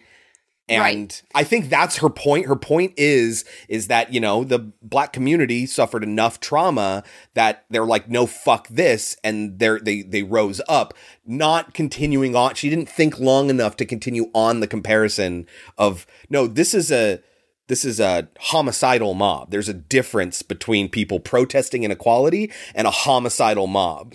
Okay, yeah, exactly. But here's the thing.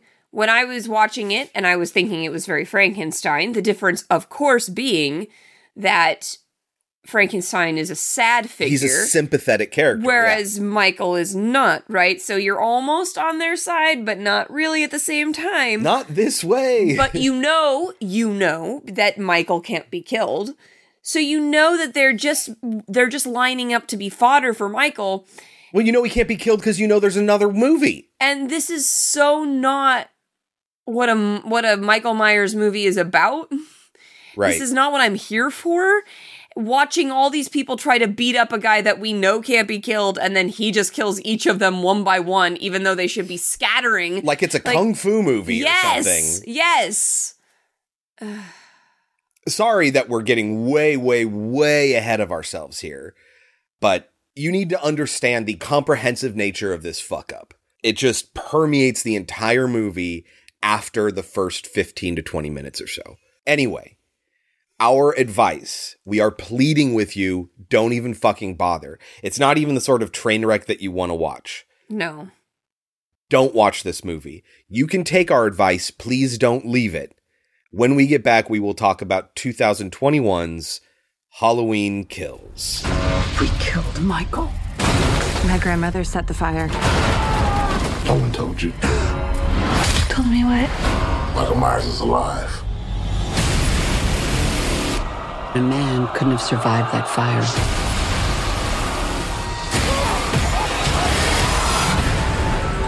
Forty years ago, the boogeyman came for us. We are the survivors of Michael Myers. Laurie, what do we do? We fight. Mom, Our family will kill him. we're gonna hunt him down and we're gonna put an end to this. He is not gonna stop killing until we stop him. If you track Michael's victims, that's a straight line to Michael's childhood home. Someone's in our house.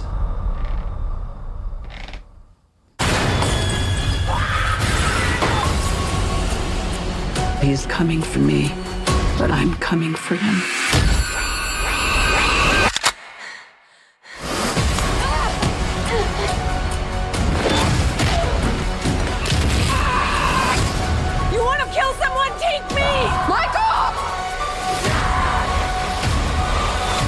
Want to take his mask off and see the life leave his eyes.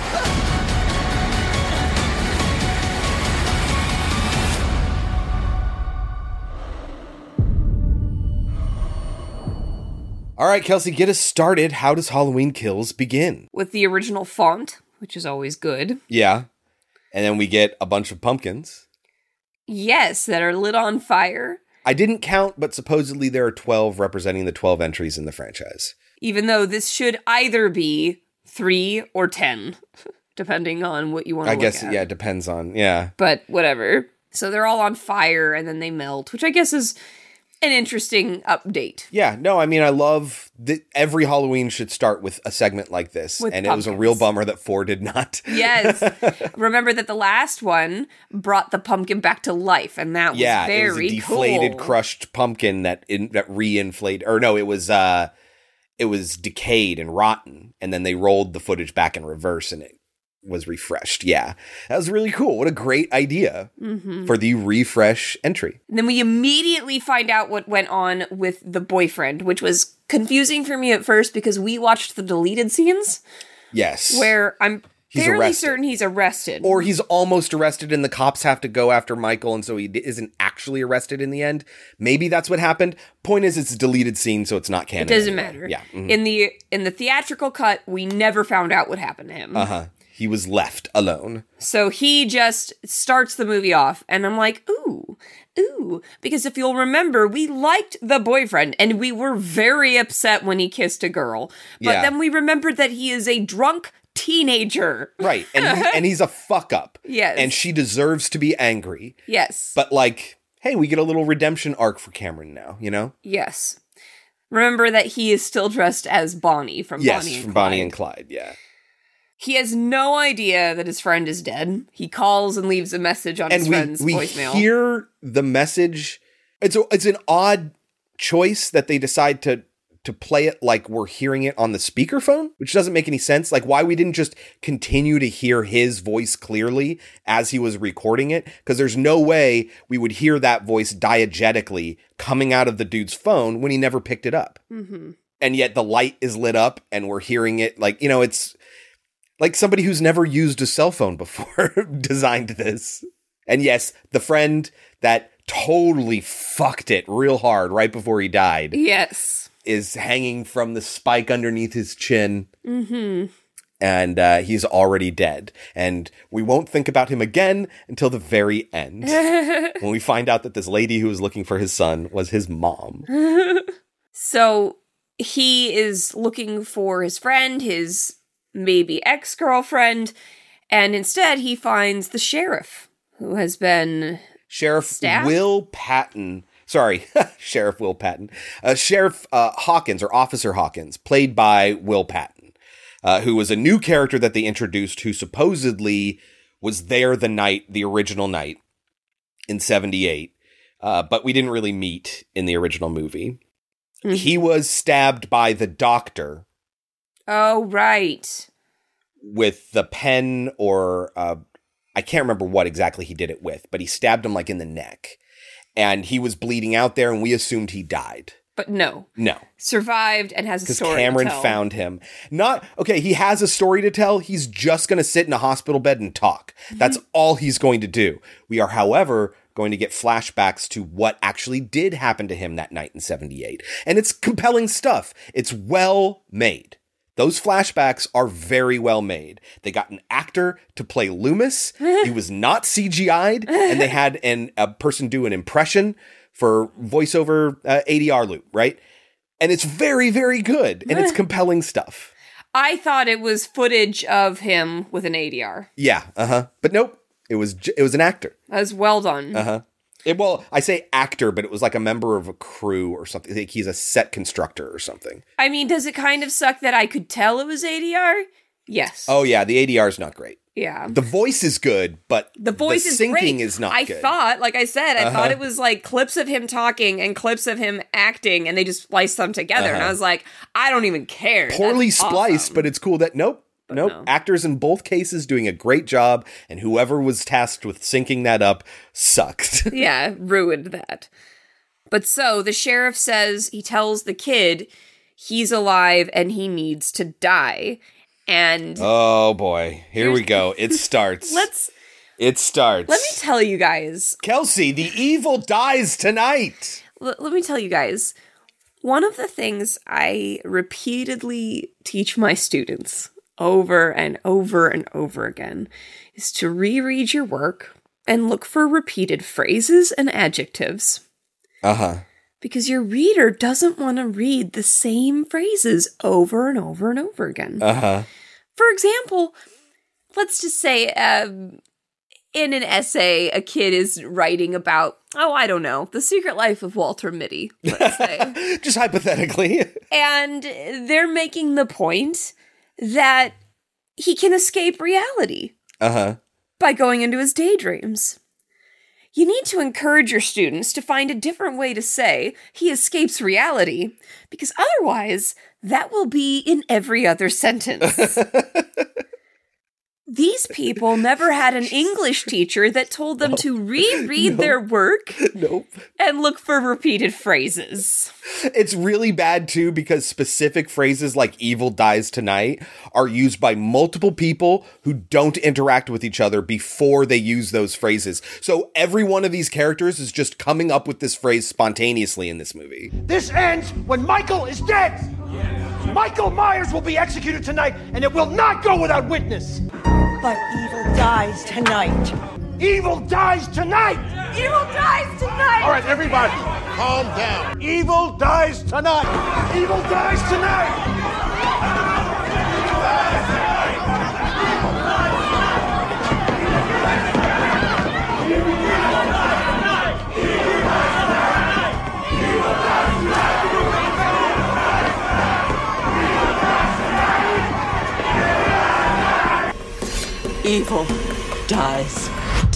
Well, here's the thing you could argue that it is an easy thing that people would come up with, right? In the moment. Evil Uh-huh. dies tonight because he is evil in their eyes. It doesn't matter that they're thinking about the past or now. They think of him as evil and he needs to die and it needs to be tonight.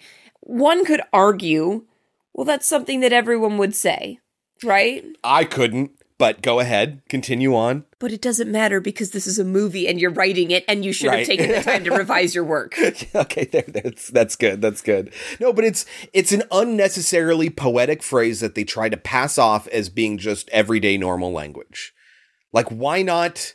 We need to kill him. Why evil dies tonight? Is that the tagline for the movie? I, it is, I think, or at least it should be. It comes off as Halloween kills side shot of the Michael Myers mask in profile or whatever with with uh chiaroscuro or whatever whatever that is, right? And then at the bottom, evil dies tonight. Which doesn't make a lot of sense because We this all is know Halloween, Halloween kills, and then Halloween coming. ends is next. Yeah, uh huh. But it feels like Yeah, so like we knew tagline. the entire time he wasn't going to die. Right. That's unless, another problem. Unless they were pulling a Jamie Lloyd thing and they were going to replace him with somebody else for the I don't think movie. this franchise. I don't. I don't think this trilogy wants to do that. Oh, you know, I wouldn't think so either, but it doesn't matter. They still turn to it's all magic by the end of the movie. It's all he is powered by murder. Is that what they're arguing? He's a killing machine fueled by murder.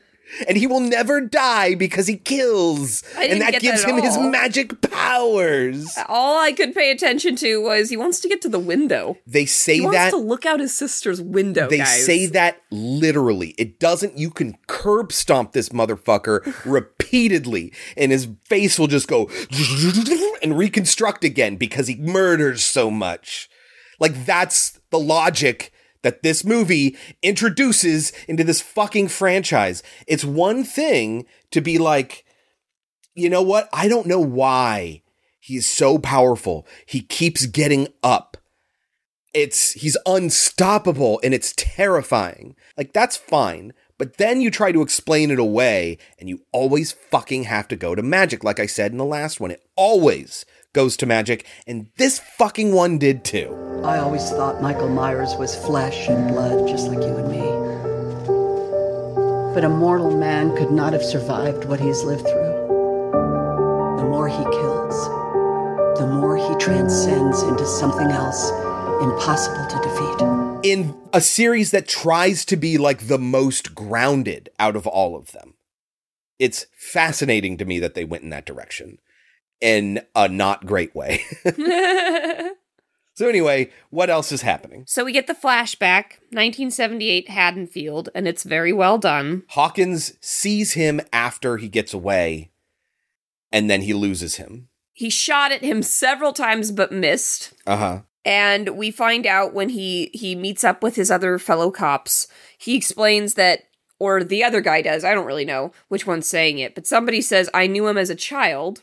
Yeah, it's the other cop says, "Oh yeah, no, I knew him as a kid. He was weird." and you know, my parents forced me to hang out with him because they felt sorry for the kid, and all he wanted to do the whole time was stare out his sister's window. Uh huh. Did you know that when he was a little boy, he used to stand in his sister's bedroom and stare out the window? My mom used to make me go over to his house to play. She felt bad. But he would just spend the whole time staring out of his sister's bedroom window. I always remember thinking, the hell was he looking at up there? Maybe he wasn't looking out. Maybe he was looking in at his reflection. Just like really need to stress how much Michael, all he wants to do is look out. They are taking away the fact that he is hunting his sister, or no, but she's not really his sister, right? He's after Laurie. Something like maybe he sort of had this sick and twisted love affair where like he fell in love with her that first night in a way that he wants her to be his ultimate victim, right? That could have been a compelling enough reason. And you can say she doesn't need to be his sister, which is what they do in 2018. This movie then tries to slip in a replacement, and that replacement is he likes the view from his sister's window. Now, I could see why they would say that from the very fir- beginning of the 1978 one. She is sitting in front of the window, so maybe it's like he kills her because he's mad that she's there and he can't sit there. But that doesn't make any sense later because when he comes back, nobody's in the Myers house. Right. He could just sit by the window all fucking night. And it's not like a psychosexual thing or anything where, you know, he wants to spy on his sister. No, he wants to be in his sister's room and look outside the house. What the fuck? Well, the whole thing is supposed to be that he's actually staring at his own reflection and he's staring into himself. But could be any window, yeah. could be a fucking mirror. Yeah, it's it's But they lean real heavily into this sister's bedroom window thing. it's no good. So why, like I said, why would he kill all those teenagers in 1978 if he didn't need to? Right. Right. Because if your other argument is, well, then he just kills all the people that stand in his way. Like I said, nobody was in the Myers house Nope. in 1978. Yeah, he was in the Myers house in 78, all on his own. Nobody was fucking with him until Laurie comes up to the front door to like check on it because, like, what, her stepmom uh, is the real estate agent for the property or something like that. And she's just checking in on it or whatever. And then he sees her and is like, ooh, her. Right? That's the first movie. And the refresh in 2018 leans into that. And I think that totally works mm-hmm. for this movie's motivation to make sense, we have to, yes, like you say, ignore the fact that he had fucking free reign of this house and could have just looked out that window all he fucking wanted to, and that never would have killed anybody in the first movie after he Mhm. escaped. Mm-hmm. If that motivation really was true, the first movie never would have fucking happened. Mm-hmm. It's not good. It's not good. But anyway, we get to see Lonnie as a child. Hey, Lonnie, get your ass away from there. Hey, Lonnie, get your ass away from there. This little smile. So good. but yeah, so Lonnie is the one who pushed Tommy and made Or him tripped him. He's one of the two. destroy his pumpkin. Yes, we find that out. Mm-hmm. We don't care that Lonnie's being bullied here by the Mulaney's, but there's no explanation as to who these fucking Mulaney's are. Well, I think it go just goes back to the first movie. They just give people names. They give everyone a name. Like they just drop names left, right, and center. And some of them are, hey, remember when we said that name in the first movie? But others are like, why is it necessary to muddy our perception of like who everyone is by throwing all these names at just beating us up with names? mm-hmm.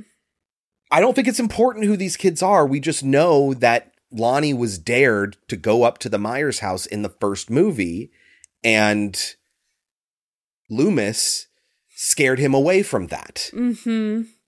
That's all we need. We don't need a backstory about who these bullies are. Mm-hmm. But we do know that Lonnie is left on his own by these kids, and then he runs into Michael Myers, who is walking the street that Who night. decides not to kill him because Why? well Michael usually he kill only kills people who are in his way Or just who come he comes across. or teenagers who are by themselves. Yeah. He doesn't really kill. Like, there is an age minimum, I think we talked about in the first one, because he comes across the baby in the crib and says no. He just walks away. And he often walks among trick or treaters and doesn't yes, care. and doesn't kill them. Mhm. Right? Yeah. So I guess it's not really too much of a surprise that he doesn't kill Lonnie here. But Lonnie came face to face with pure evil and it fucked him up for the rest of his life. And then he and Tommy became best friends after that, Yes. apparently. Tommy and Lonnie, who remember Lonnie picked on Tommy when they were little, but they both had this experience with Michael Myers. They sort of bond over that and grow up together and become really good friends. And I am told this is compelling stuff. Mm-hmm. I They- wish they'd gotten the original actors. Yes, these are the new actors who were not the originals from back then. This is Robert Longstreet as Lonnie, Who we know You- from Midnight Mass. Well, he's in everything that Mike Flanagan does. All those TV shows. He's oh always yeah, in uh. The Haunting of Hill House. too. And Anthony Michael Hall as Tommy Doyle, the little boy that Laurie was was babysitting that night. It's nuts that that's Anthony Michael Hall. Yeah, he's kind of been a completely different person for a while now. Like ever since he became like a full-on adult.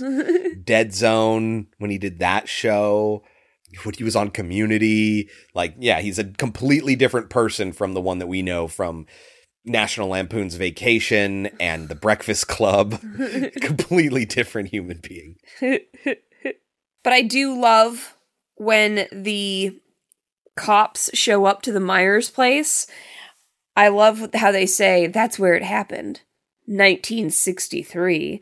I really Yes. love that. It Remember the first murders were in 63? Yeah. felt, felt very real. Like this is that's how they would talk about it. Uh-huh. And they find the dead dog in there. Yeah. back. This movie is loves doing that. Uh, And it's I- fine. It's fine. I'm totally okay with that. But it's everything else that they fuck up. they find a cracked window and the music starts playing and i just i love the theme song i love it every time they play it Oh, let me tell you, there is one song that I felt was inappropriately placed. Otherwise, this soundtrack is fucking killer. I loved the soundtrack in this movie. Is it any big surprise? It's the only thing that John Carpenter contributed to it. Him, his son, and his son's friend did the soundtrack to this movie and the last one. but as soon as he finds the footprints michael does something here that i'm like okay that's not michael if there's one thing we can say about michael it's that he's never ran in his fucking life and he runs in and attacks this guy Yeah. like when has he ever run we say he's like a Pepe Le Pew killer, right? He just walks after you relentlessly, casually almost, just straight for you. His the what separates Jason and Michael is that Michael does a few fewer pop out of nowhere jump scares. And it's more you see him from far away, he's really fucking creepy and he's coming to get you. And that knowledge that he's coming to get you is half of the terror. It's not as much as Jason with the smash through the window, grab you by the neck, you know, like that's not he does it sometimes but not as much. Really, it's the unrelenting, unstopping terror that makes Michael Myers Michael Myers. this was jarring here. Yeah. And remember, I was liking it at this point. So it's a little bit jarring when he runs out. But Chris had already told me that thing where, like, oh, somebody said that his kills aren't Michael kills. Uh-huh. And so I think I was like, all right, well, that's what they're talking about. Okay. I it it baffles me that people walked away with that. Out of all the things you could walk away from this movie with, that that's the thing you I mean, I guess maybe, but like not my biggest concern. But so Michael doesn't exactly kill him, but he's a, he's got him like he's strangling him, and this is when Hawkins shows up. and Hawkins is telling Michael to let him go, but of course Michael's not going to fucking let him go.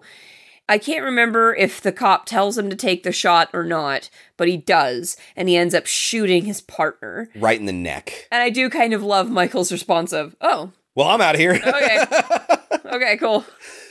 The Red Letter Media guys made the point that he didn't have a sharp knife, he didn't have another gun. This isn't the sort of hostage situation where your hostage can be killed in an instant. So really, all the cop could have should have done is just walked right up to Michael Myers, put the Walked gun- up to the side of him. and put the gun right to his fucking forehead. That's a really good point.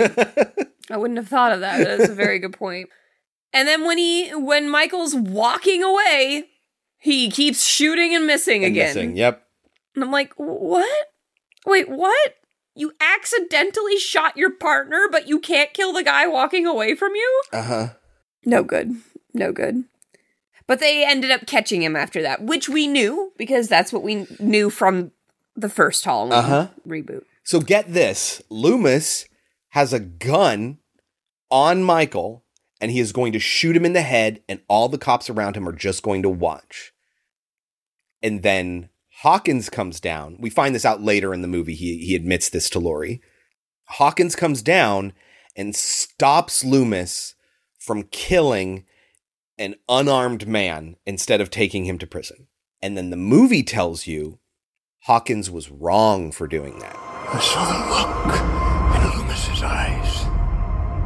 All he wanted was more blood, more death. I couldn't take it. And in that moment, all I could think was that inside that monster there was somebody's baby boy. Purely and simply evil. I could have made all this go away. It's not your fault. It's mine. That's the point the movie wants to make.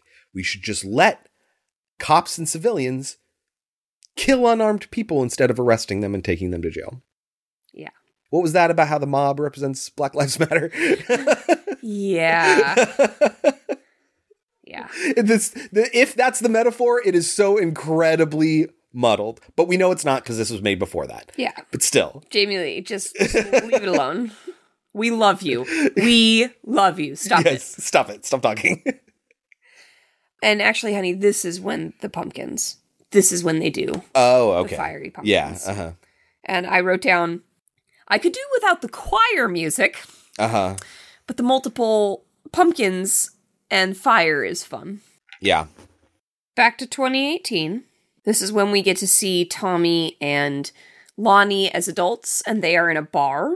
Yes. So if you remember, we saw this doctor nurse combo in the first one briefly. They're back as some semi. Uh, okay, we should probably talk about that just a little bit. The quality that this movie has, where it feels like it wants to focus a lot of time on kill fodder, on people that are just going to die. Yeah. Like a lot of time. You're supposed to be super excited to have these characters back, and you might be if you're me, because I really like the, I love the first one, and then you're just gonna kill them. Yeah. Okay, why was I excited about this? So they're trying to enjoy a talent show night on Halloween night? What? At this bar. I believe that. that would be a night that you would do something wacky like that. And there's this group of people that are standing at, you know, one of those uh, plank, you know, standing locations that you might find at a bar where you can set down your beer right next to a table or whatever, who are making too much noise. And so they complain and ask them to stop.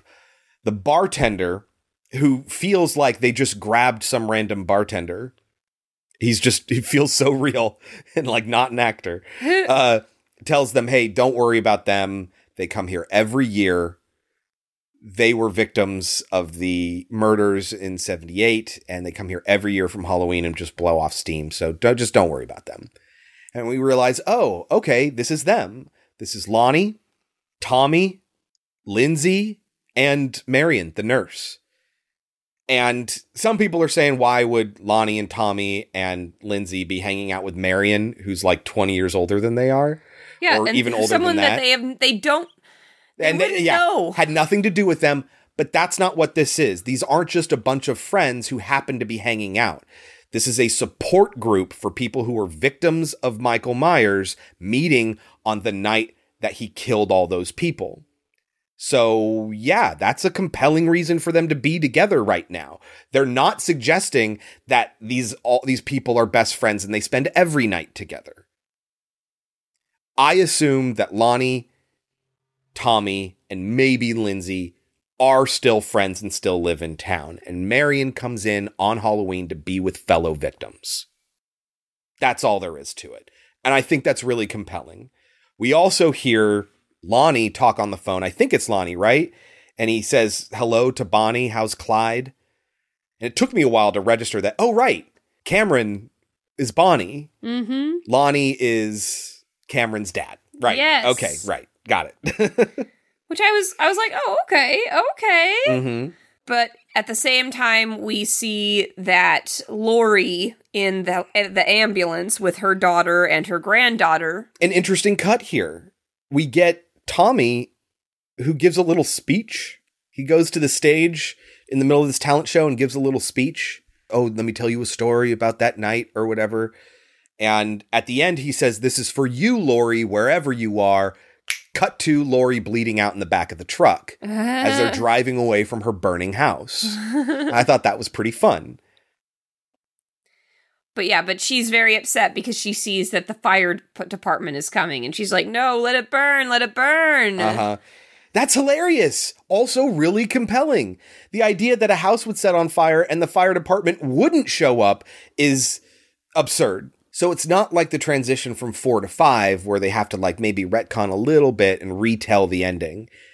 No, there's no retconning done here. It would be expected that the fire department would show up and that that's how he gets out. Now, he was maybe a little bit too engulfed in flames at the end of the first one for me to believe that he's just, you know, there there are a few fires along the walls and he's fine in that room until somebody falls down there. Mm-hmm. But other than that, like this is a compelling way to say he survived. Except that I couldn't believe that he could kill all those firemen. Yeah, They so all have axes. Like it's just absurd. this is where we get, you know, our first taste of oh, this is a kung fu movie now. Mm-hmm. where somebody falls down into the basement, he kills that person.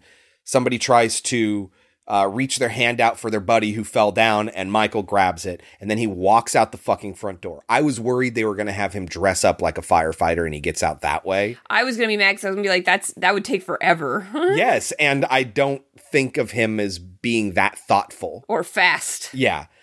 But he just comes out as himself, and all these firefighters are like, uh, what the fuck? Yeah. They don't know what's going on, really. And then he starts approaching, and the dude with the hose, it feels like just a normal garden hose. Don't those things have more pressure than that? Yeah, they should. He just kind of splashes him in the chest a little bit, and he kills that person. And then they all have axes, so they all come at him like like it's almost like they're circling around him in a half circle. Yes. And then they take one by one shots at him, and he just takes all of them out. It's really bad. It's very bad.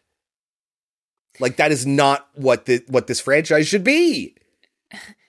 I also at one point he gets like a saw and cuts one in half and the blood splatters up on the camera. Uh-huh. And I was like, I don't mind blood splatter, but that's kind of the opposite of what Yes. uh, he was going for in his original film. Right. In the first movie, there is practically no blood.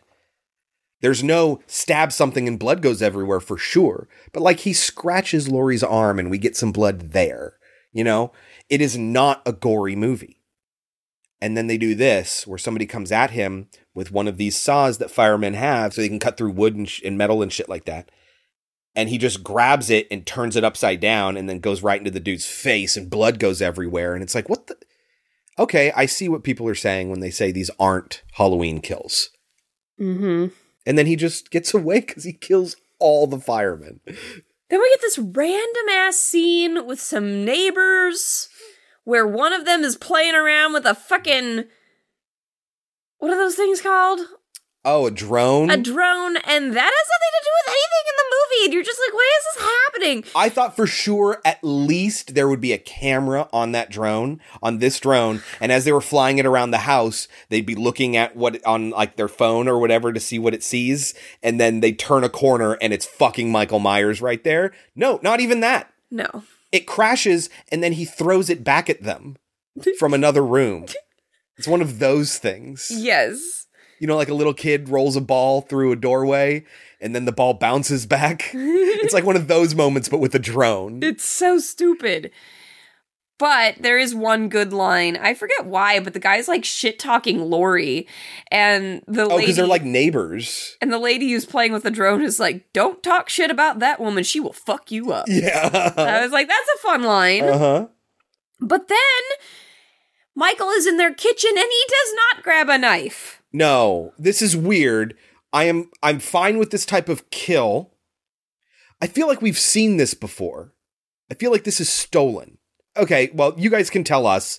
He he rips out a fluorescent light from above the sink. Oh, right, that's what he does. From above the counter. He breaks it and then he shoves it into this woman's neck and then it like bleeds into the inside of the fluorescent tube. And I thought that that was pretty interesting. I'm totally fine with that kill, but you're right. It doesn't make sense why he wouldn't just grab a fucking knife. There are plenty of them there, we will find out in a pretty interesting moment. I find very compelling. So, this family is basically going to die. He stabs this lady and then her husband uh, he he kills with a knife, and then she is still alive but incapacitated, and just watches Michael Myers grab each knife off the magnetic strip on the wall and stab it into her husband's back, like testing them out. But the last one he takes, he doesn't test. So that's uh, that theory doesn't work. Fair, but the moment itself is very compelling. I suppose. I I really liked that where he was just like, well, try this one, stab. Okay, let's try this one, stab. I feel like that would be something that Michael would do. He'd just he'd be focused on one thing. He'd have a singular thought, and he would be, you know, like, oh, there are plenty of knives. Which one should I use? Well, I should probably test them out, and then, you know, not even considering the fact that there's somebody dying out next to him yeah. because he doesn't have a second thought for that person. Mm-hmm. That's Michael Myers, and I'm totally fine with that. But you're right. If he just grabs that last knife and doesn't tr- test it out, then what the fuck was the point? Yeah. it was just to terrify the woman to let her know that she was going to die, I think.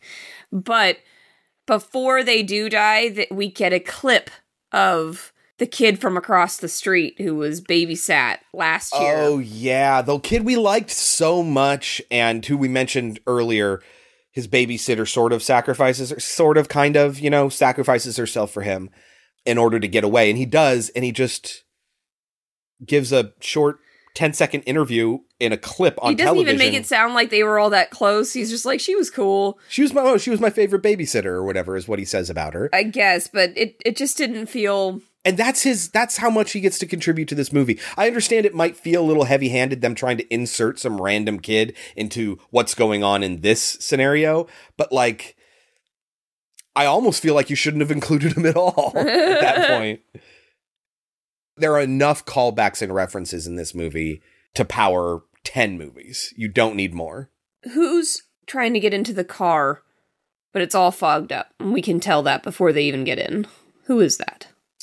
though that's the the doctor nurse combo. So the dude dressed up as a doctor but who is a nurse and his wife dressed up as a nurse but who is a doctor are going to their car at the end of the night. We can see that it's all fogged up, just like in the original film. Yes. When the babysitter gets in the car and she's like, Why is there fog in here? Yeah. It's because he's already in there. Except it's not Michael and I don't think they do a great job of explaining this, making it clear. It's one of the other escaped inmates from the bus crash in the last movie. Okay, yeah, they do not explain where he came from, Right. why he's there, how he got into the car. Right. So it is they they mentioned that there were two escapees in the news broadcast. Okay. And then we get somebody in the car and it's almost obvious that he's not wearing a mask and we kind of we've seen Michael, we know what he's been doing. But everyone thinks it's Michael and they keep referring to it as if it is Michael. And so if your characters are going to be doing that movie, you need to reinforce to us, the audience, that it's not. But they don't, and they never do. I like I knew the whole time that it was, but I was like, why aren't they being more clear that it that it's a different person? It was baffling to me. So they know that there's somebody in the car. They go back. He blasts Figaro for some Yeah. reason, and then he crashes. Yeah. And then he crashes the car, And then he disappears. and he, yeah, and he gets out, and somehow nobody sees him get out. Right. They're all watching. It's across this, the fucking street. and nobody sees him get out of the car. So everyone from the bar is doing this, including Tommy, who grabbed old Huckleberry the bat that the bartender kept behind the bar. It was like his grandpappy's grandpappy's bat or something, you know? And Tommy gets it now. It's Tommy's now. Yeah. we never see that bartender again. No.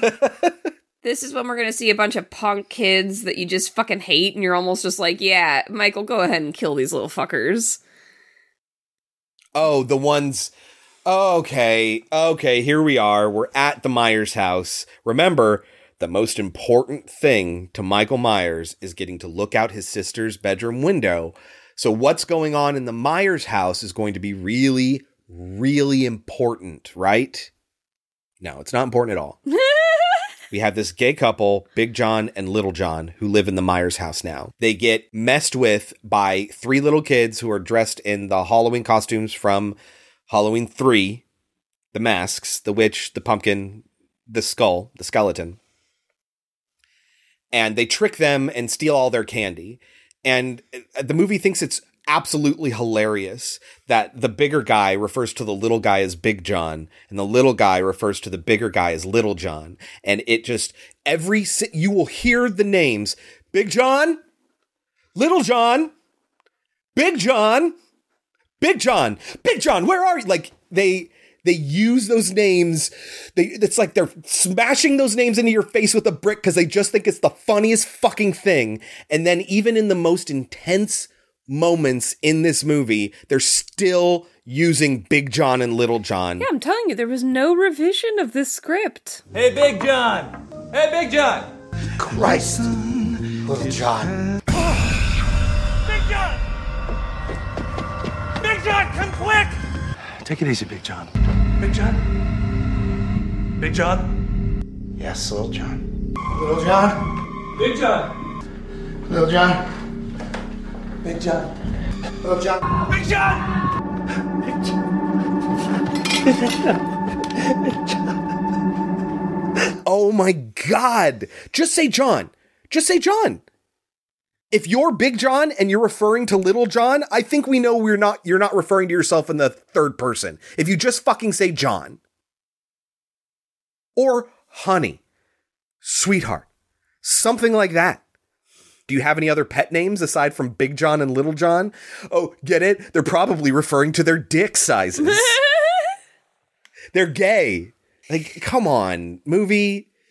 Fuck, man. And this is, yeah, this is when the movie just has devolved. And this is what I was like, enough with the speeches already. And there will be so Okay. many more. Yes. So, one last thing about Big John Little John before we get into that. I wrote, why wasn't this Big John Little John shit cut? It slows the whole fucking movie down. We did not need to see this much of this couple. And the punks are so obnoxious and irritating. Yeah. But yes, then we get back to the hospital and there's just all these fucking speeches. This movie is just fucking speech after speech after speech and they do not fucking stop. So what happens is they fix up Laurie. She's going to survive, but she has staples in her stomach. Allison, the granddaughter, and Karen, Judy Greer, the daughter, are there. Cameron shows up with the mob from the bar who are like, We're gonna kill Michael.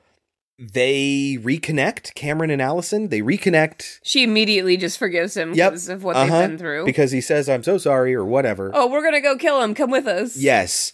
And then so she tries to convince her mom that they need to kill him, and she gets to say, I think it's her, gets to say, Michael Myers has haunted this town for 40 years. Tonight, we hunt him down. Michael Myers has haunted this town for 40 years.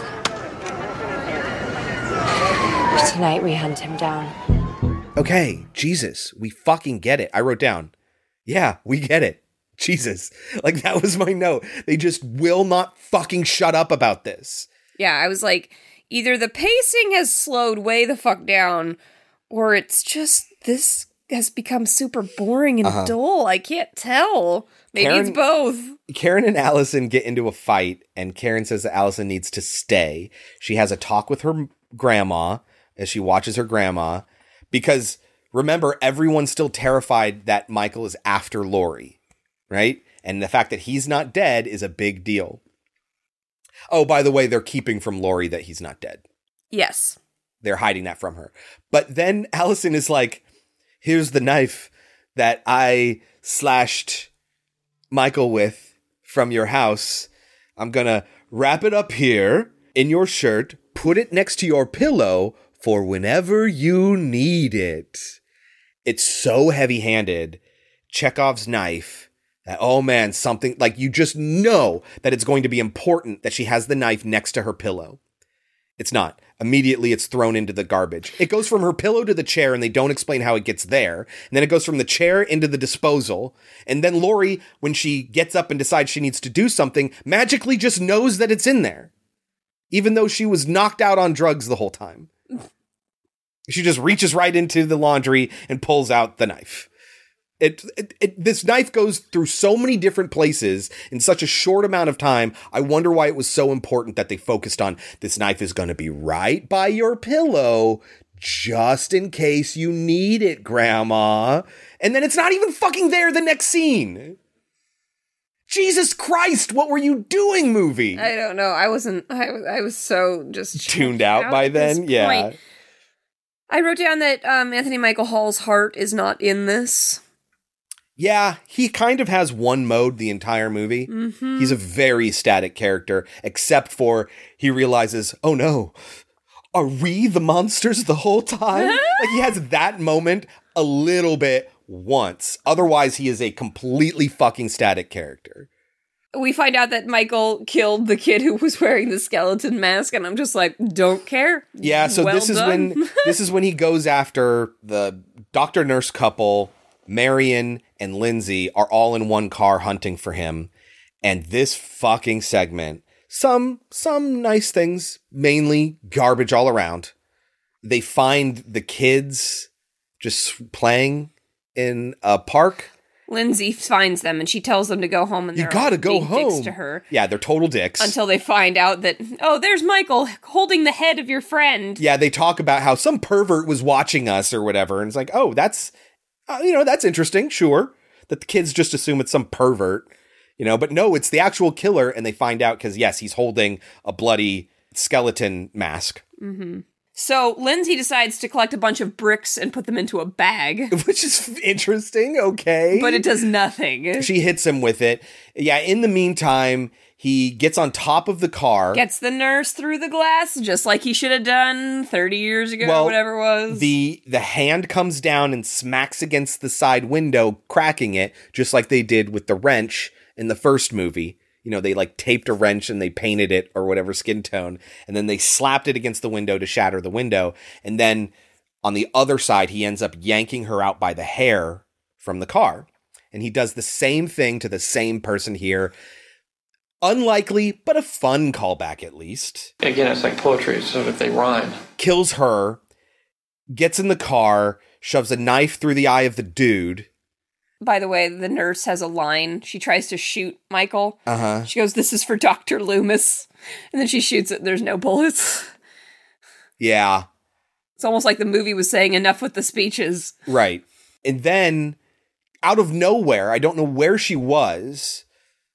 The doctor lady dressed like the nurse comes Oh. up with a gun Oh my god. and then she fires the gun. Oh my god. Michael, who's in the front seat, kicks the door, which hits her hand that has the gun, and it turns it around towards her and pulls the trigger, and she blows her own head off. I'm sorry, what? What are the logistics there? Yeah. Yeah. And why is this in a Halloween movie? Yeah. What the fuck? This is when Lindsay's gonna hit him with the bricks to the face and it will do nothing. Yeah. I'm just like, well, then why was I watching this? Uh huh. I don't remember what happens here. How does this moment end? L- How does Lindsay survive? Like she hides because they find her later and she's like totally fucked up. Or is it Lindsay who tries to take off his mask? I thought it was Judy Greer, but maybe it's Lindsay. I think it's Lindsay. Yeah. Okay, he she tries to take off his mask, which upsets him. So he goes to put his mask back on, and that's when she's able to get away. She gets away and she was hiding under like a bridge in the park. which is funny because isn't that a callback to five? Right. Yeah. So Judy Greer thought that she had convinced her daughter to stay in the hospital, but she didn't. And now she realizes that Allison is gone. So they need to find her. yes. Judy Greer's task is find her daughter. Her husband died in the last movie. Her mother was brutally attacked. And now her daughter has gone out to hunt after the man who did all this stuff. Mm-hmm. And she just wants to save her daughter. That is compelling motivation. Judy Greer is maybe a little bit annoying in this movie, but at least she's believable. And then she dies. Yes. she's probably one of the best characters in the show, and they kill her off. Yep. They kill off Judy Greer. And do you know why they kill her off? What's the motivation behind killing Judy Greer off? We haven't gotten there yet, but To prove that anyone can die in the series. No. yes. Totally. Totally, sure. But like the in the canon reason she dies. I don't remember. She's standing in Michael's window. Oh, that's right. Oh, that's right. Yeah, she's standing there. Nobody gets to stand in my window. yeah. That's the new Michael we and have. the reason folks. she's standing there is because she's trying to understand him. Yes. it's this quiet moment after they think they've killed him. And she's just like, What's so special about this window? I am dead serious when I tell you, if you haven't watched this movie, they really are giving this window just so much fucking presence in this movie. Yeah, it's really dumb. So dumb. So back to the Myers house. The two gay guys realize uh, it's kind of a good line. Someone's in our house and it's not a child. Yeah, It's a good line. that's Michael McDonald's line. Little John. So he ends up killing Little John. Michael does. And Big John figures this out and then finds Michael standing up there staring out his window. And instead of being like, you know, terrified and running away, knowing that he killed his his lover, like maybe he would want to kill Michael, he doesn't want to kill him and he doesn't want to run away. No, instead he seems fascinated and says, "Michael, you've come home." I think you got him reversed. Big John, the little guy, dies. And Little John, the big guy, the tall one, is the one who says this to him, right? Oh, no, I thought it was the opposite. Oh, oh, maybe I'm wrong. Maybe I'm wrong. But it's just like, like I said, he is not terrified and running away. He's not mad and trying to kill him. Yeah. He's like, "You've come home," and then Michael kills him, and he just stands there and yells, "No!" Yeah. What is this? Yeah, I don't. Mm. What the fuck is this? Okay, here's where we get. Jesus Christ. Hawkins is the new Loomis. Yes, he is. He very much is. They need a new Loomis. And I gotta say, Will Patton's voice is kind of a perfect replacement for Donald Pleasence. It's not the same voice, but he does have this sort of smoky, raspy voice. That's why he reads audiobooks. he has a great voice for this. Uh, but yes, he is kind of the new Loomis. Oh, I found out he really is evil, you know? There's n- ain't nothing inside that man but pure evil. Uh huh. He's a six year old boy with the strength of a man and the mind of an animal. But now I know. There's nothing inside that man but pure evil. Have we told you that Michael is evil yet? Have we mentioned that? Oh, only 700 times? Okay, just just a thousand more to go. Yeah, like I when I you know when I do the Telltale Heart and kids have to write an essay, I'm like, okay, let's think of another word from evil. Yeah. Just keep saying evil over and over and over again. Let's think of another word. I literally teach this to my eighth graders, my ninth graders, my tenth graders. What English teacher fucked you up and never bothered to tell you to look for repeated phrases? Yeah. So we're in this hospital. Tommy's here, and he's getting everyone riled up. The sheriff with the cowboy hat from the first movie, who had such a weird minor role in the last one, Yeah, I was is like, also weird and to be the minor in Man this in one. Black? But no, No. You know, he just kind of has a he's in like two scenes. He kind of does nothing. That also happens here. All the cops are trying to calm everyone down, but everyone's like, "No, mob justice, mob justice." And we get to see how Michael affected this town. This is taking a lot from two. Oh, because of the hospital? Isn't two where the group of people round up? No. That was 4. oh, that's four. That's 4. Where the mob's like, "No, we're going to kill him." They leave a bar, And they, they get into a truck a with kid, guns right? and stuff like that. They end up killing a kid. yeah. And this movie does the same fucking thing again. Again, it's like poetry, so if they rhyme. Ah, I guess number four isn't as bad as you think it is and doesn't need to be retconned, but whatever. but we get to see how Michael Myers affected this town. How he made more trauma than just for the dead, right? That was sort of the last movie's theme that the living also experience this great trauma and it affects them for the rest of their lives. It makes sense that this is the story where the whole town fights back against Michael like New Yorkers against a Spider Man villain. You mess with Spidey, you mess with New York! You mess with one of us, you mess with all of us! But yeah, remember when they did this already in part four? Like this is the same, and it feels like that's all they did when they like outlined these three movies. I was talking to you about this that they wrote the first one and then they had an idea for what a trilogy would be, and they're like, well, the second one is where we see how the trauma affected the entire town, and then everyone rises up and attacks Michael, and that's all they thought. That's as far as they thought. And then when the first movie did really well, and they're like, well, I guess we got to make this second movie.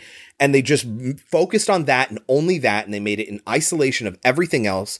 And then they don't realize how it fucks with every other entry in the franchise. And even, even in particular, just the last movie that they made. It mm-hmm. sort of retroactively makes the last movie worse. Do you remember when no one fucking believed Laurie that Michael was a threat?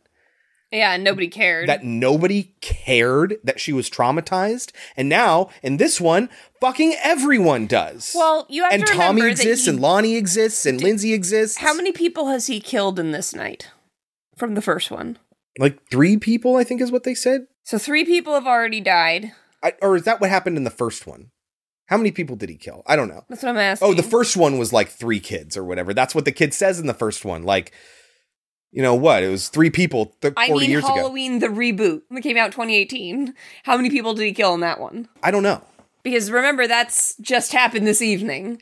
Yeah, so he it's not really that they're upset about what he did in the past, although it is Lonnie and Tommy leading the Well, group. this- yeah, so- they're more upset about what he's done tonight. Right, that's fine, but we have Lonnie and Tommy and Lindsay and Marion and like all on Halloween night and they all love Laurie. Why the fuck weren't they in the last movie? Why the fuck did the last movie say nobody believed Laurie? She was an island of one and trauma had isolated her. And it's like they completely revert on that and they completely go back on that in this movie. Yep. And they undermine the point of the movie we actually liked. Yes.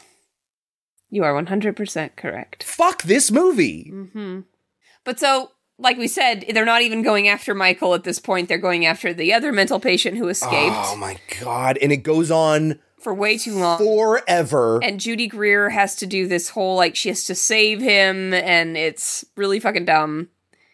oh, did we mention? We should probably mention before we proceed any further.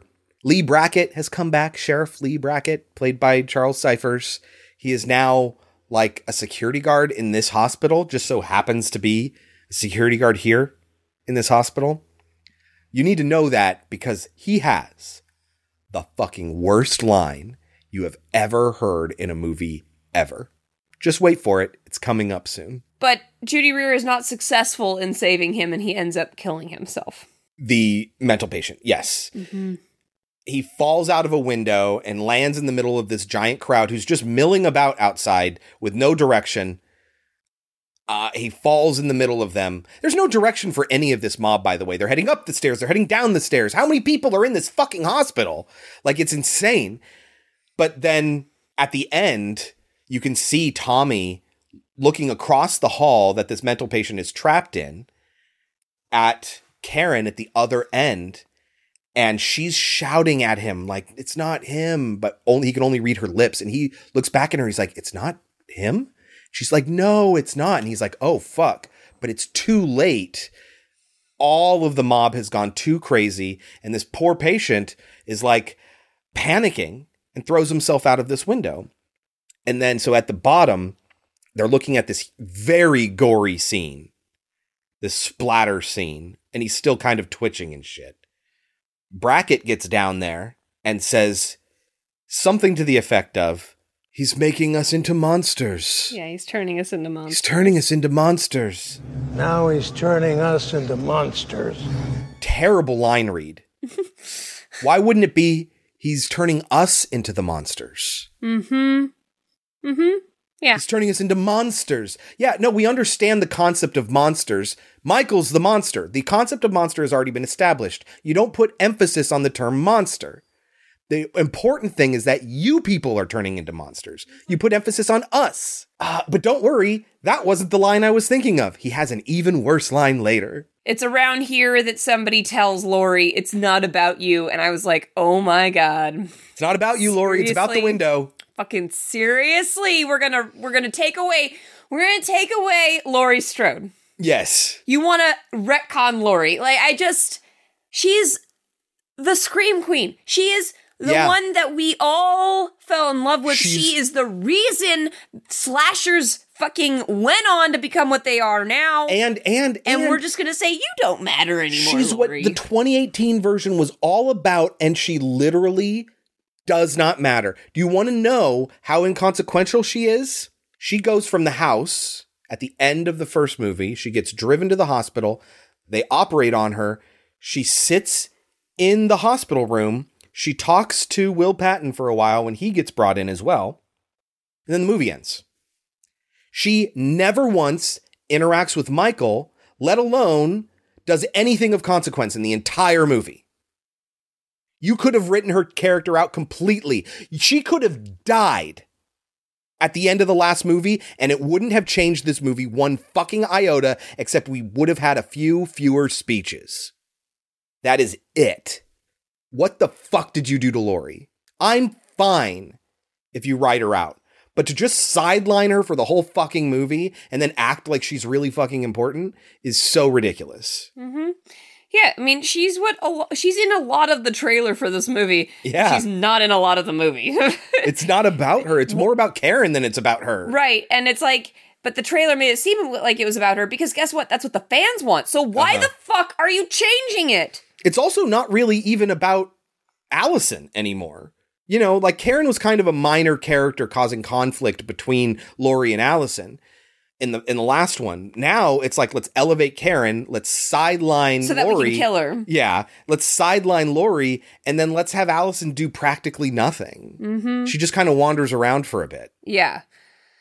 Allison, by the way, is currently with her boyfriend, and they are with his dad, Lonnie. And Lonnie goes into the Myers house to go after Michael and ends up shooting a pumpkin in the closet.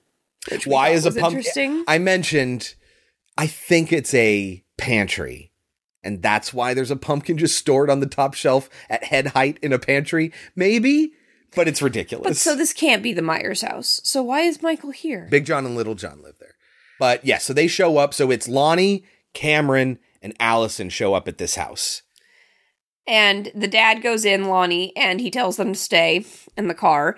And then they hear a gunshot, but the dad does not come back out. So they go inside. And even though they both have guns, and even though he just fi- saw his dad dead on the floor, Oh no, it's not on the floor. He shoved up into the attic door. whatever, when he sees Michael coming towards him, he does not shoot. He doesn't shoot until Michael is one foot away from him. And so he's shooting his his hand and the gun are already past Michael by the time he fires the first shot. It is incredibly just. What? So he gets attacked and he gets brutalized. You know, he gets shoved through the posts of the stairway, right? And then he gets his neck gets snap, snap, snap, snap, snap, and he's still alive. And then this is the scene where the music feels so improper.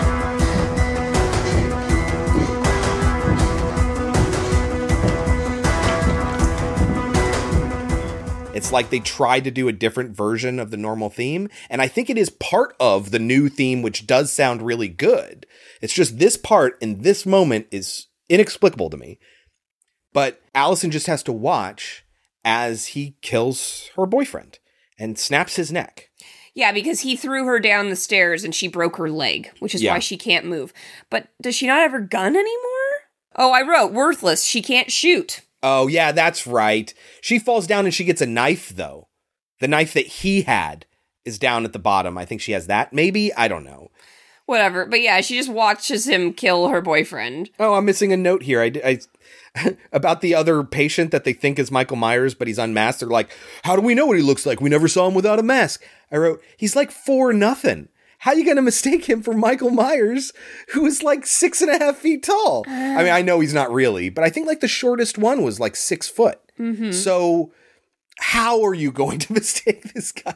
Anyway, I just had to get that out there. So, what happens next? Well, right before he's gonna kill Allison, Judy Greer shows up with a pitchfork. Right.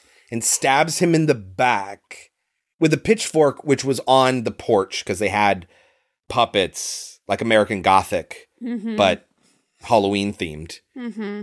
And yeah, so she grabs that off of Big John and Little John's porch and stabs him in the back with it. And then she kicks him. I wrote down, don't stop. Keep kicking. He's fallen against the steps and she's like shoving her foot into his head against the steps. She does it like twice and then stops. Don't stop. Keep kicking. Mm-hmm. So she thinks she's taking care of him, but she hasn't. And he gets back up. Meanwhile, Patton is telling his story. Will Patton Hawkins is telling his story about how he killed his partner. The other cop was like, hey, let's cover up your police malpractice and say that he killed himself or whatever. Give me your gun. It's like, you know, it's good. These are people taking care of, e- of each other. This young man is very traumatized. I get from a character perspective, I really like this scene, but in today's modern age, oh, a cop killed somebody. Let's cover it up. Anyway, Accidentally killed another cop when trying to kill a perpetrator is Yes. a little bit different. You're sure. But then the mob finds him and the mob is going to harass. It's one of those moments, you know, where, oh no, the killer suddenly finds themselves powerless against a mob that decided to do something about it, you know? And then Lee Brackett has this line. He steps right up to Michael with a gun and says, Hey, Michael. Hey, Michael. It's Halloween. Everyone's entitled to one good scare.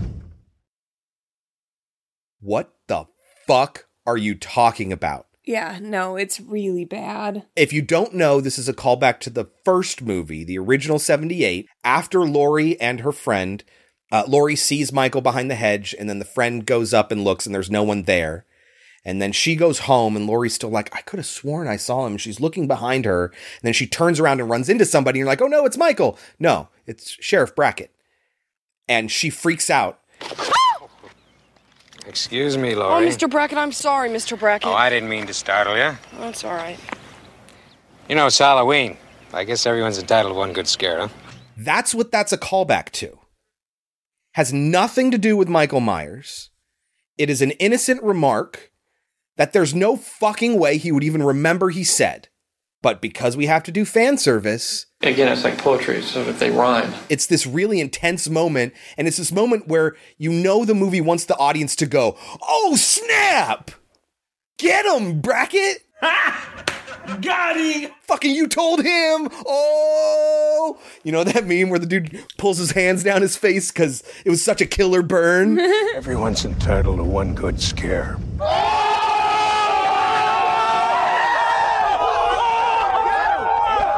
Like, what the fuck? What? i- Who wrote this? Oh, we know who wrote this. You should never write another movie again. It was really bad. I'm sorry. Danny McBride, David Gordon Green, Scott Teems, who did like fucking nothing before this. Stop writing movies. This is not well, yeah, this one is not well written, but it's also not well acted either. yeah. I bet they heard it very differently in their minds when they wrote it from how he said the line. There are a few weird lines. Uh, Hawkins says something to the effect of, He's a six year old boy with the body of, the, of a man and the mind of an animal, which I thought was compelling. Uh, Lonnie says he creeps, he kills, he goes home. So that's supposed to be the new MO. It's not, he's, he's not after Laurie. He just wants to go home. He creeps, he kills, he goes home. Which is, I guess, now Gotta get back to that window. yeah, but that's now going to be Michael's MO. And we're going to just retcon everything. And that's now his new MO. Because we observed he needs to stay someplace where nobody knows where he is. And it's his childhood home. Why wouldn't he go back there? But now that needs to be the motivation for everything. Well, I mean, it comes from the the original tagline, "The night he came home." Yeah. A few notes we missed here. I wrote, Oh, good. The mob has a slogan. They're going to keep shouting, Evil dies tonight. Mhm. Evil dies tonight. Evil dies tonight. I wrote down, yeah, where's everyone coming from? Where are they going to? The mob was only so many people. Uh, and I wrote down during the scene, God, the soundtrack is pretty killer though. and then later on, not a fan of this theme remix when Michael comes down the stairs, like almost immediately afterwards. Sorry, I love this soundtrack. It's the one shining jewel that comes out of this movie. So little bit bummed that there's this so such such a glaring poor choice that goes on there. So anyway, Lee says that and they beat him up and again I write don't stop never stopping. keep kicking him, keep shooting him, turn him into fucking paste at this point Mm-hmm. but he's still up. Karen comes by and stabs him one last time in like the spine, evidently killing him. And he's just laying there on the street dead, and nobody checks on him. They all just kind of, okay, I guess he's dead now. So then, at the exact moment that Laurie gives her speech about how he's driven by murder, The more he kills, the more he transcends into something that can't be killed. The true curse is the fear he instills. That's the true curse of Michael. I wrote, it's like this script's never heard of subtlety or subtext. Just say the thing out loud and repeatedly and over and over again. Just hit your audience over the head with it. Uh huh. So, this is where I wrote, so this movie made him literally magic again. He is powered by stabbings. Cool.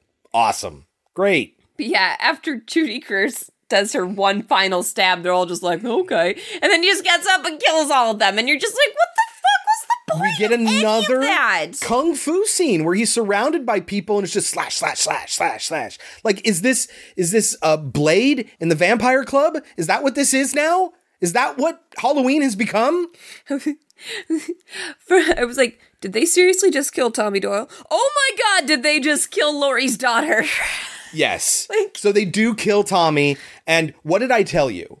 He says before he even grabs the bat, he makes the remark that if he goes down, he's going to go down swinging. Don't you worry, or whatever. I'm like, oh, okay, I know what's going to happen. He's going to get that bat, and then by the end of the movie, he's going to be swinging that bat, and that's how he's going to die. And sure enough, each of those things happened. That's how unsubtle this movie is. Yep, yep, yep. He kills Karen, because again, everyone thinks everything's fine. He kills the entire mob, and she doesn't know. He goes back home. She's looking out the window. He's like, hey, that's my window. And he comes up to her and he has the knife. And we basically get a recreated version of the shower scene from Psycho. Knife goes down. It gets close to her body. It cuts away before the stabbing. She's curling up with her hands up in front of her, just like Jamie Lee Curtis's mom, Janet Leigh, in Psycho. The whole reason she was cast in the movie to begin with. Mm-hmm. We got to have another callback to Psycho Mm-hmm. and he kills her that. And then we even get the same basic shot of her dead on the floor with the close up on her face that we get of Janet Leigh when she dies in Psycho. They're just going to recreate that moment. That's basically the end of the movie. Yeah. That's how the movie ends. Yeah. Laurie is still fucking in the hospital, did nothing. well, there's a moment where they talked about how they kissed. But Allison's alive, right? Allison's still alive. Where is she right now? No idea. Okay. Right, because we know Judy Greer is all calm because she thinks that he's dead. She doesn't know that he came back to life and killed all those people. Yeah, where is the granddaughter right now? Where is Allison? The last time we saw her, her mom had saved her. Yeah.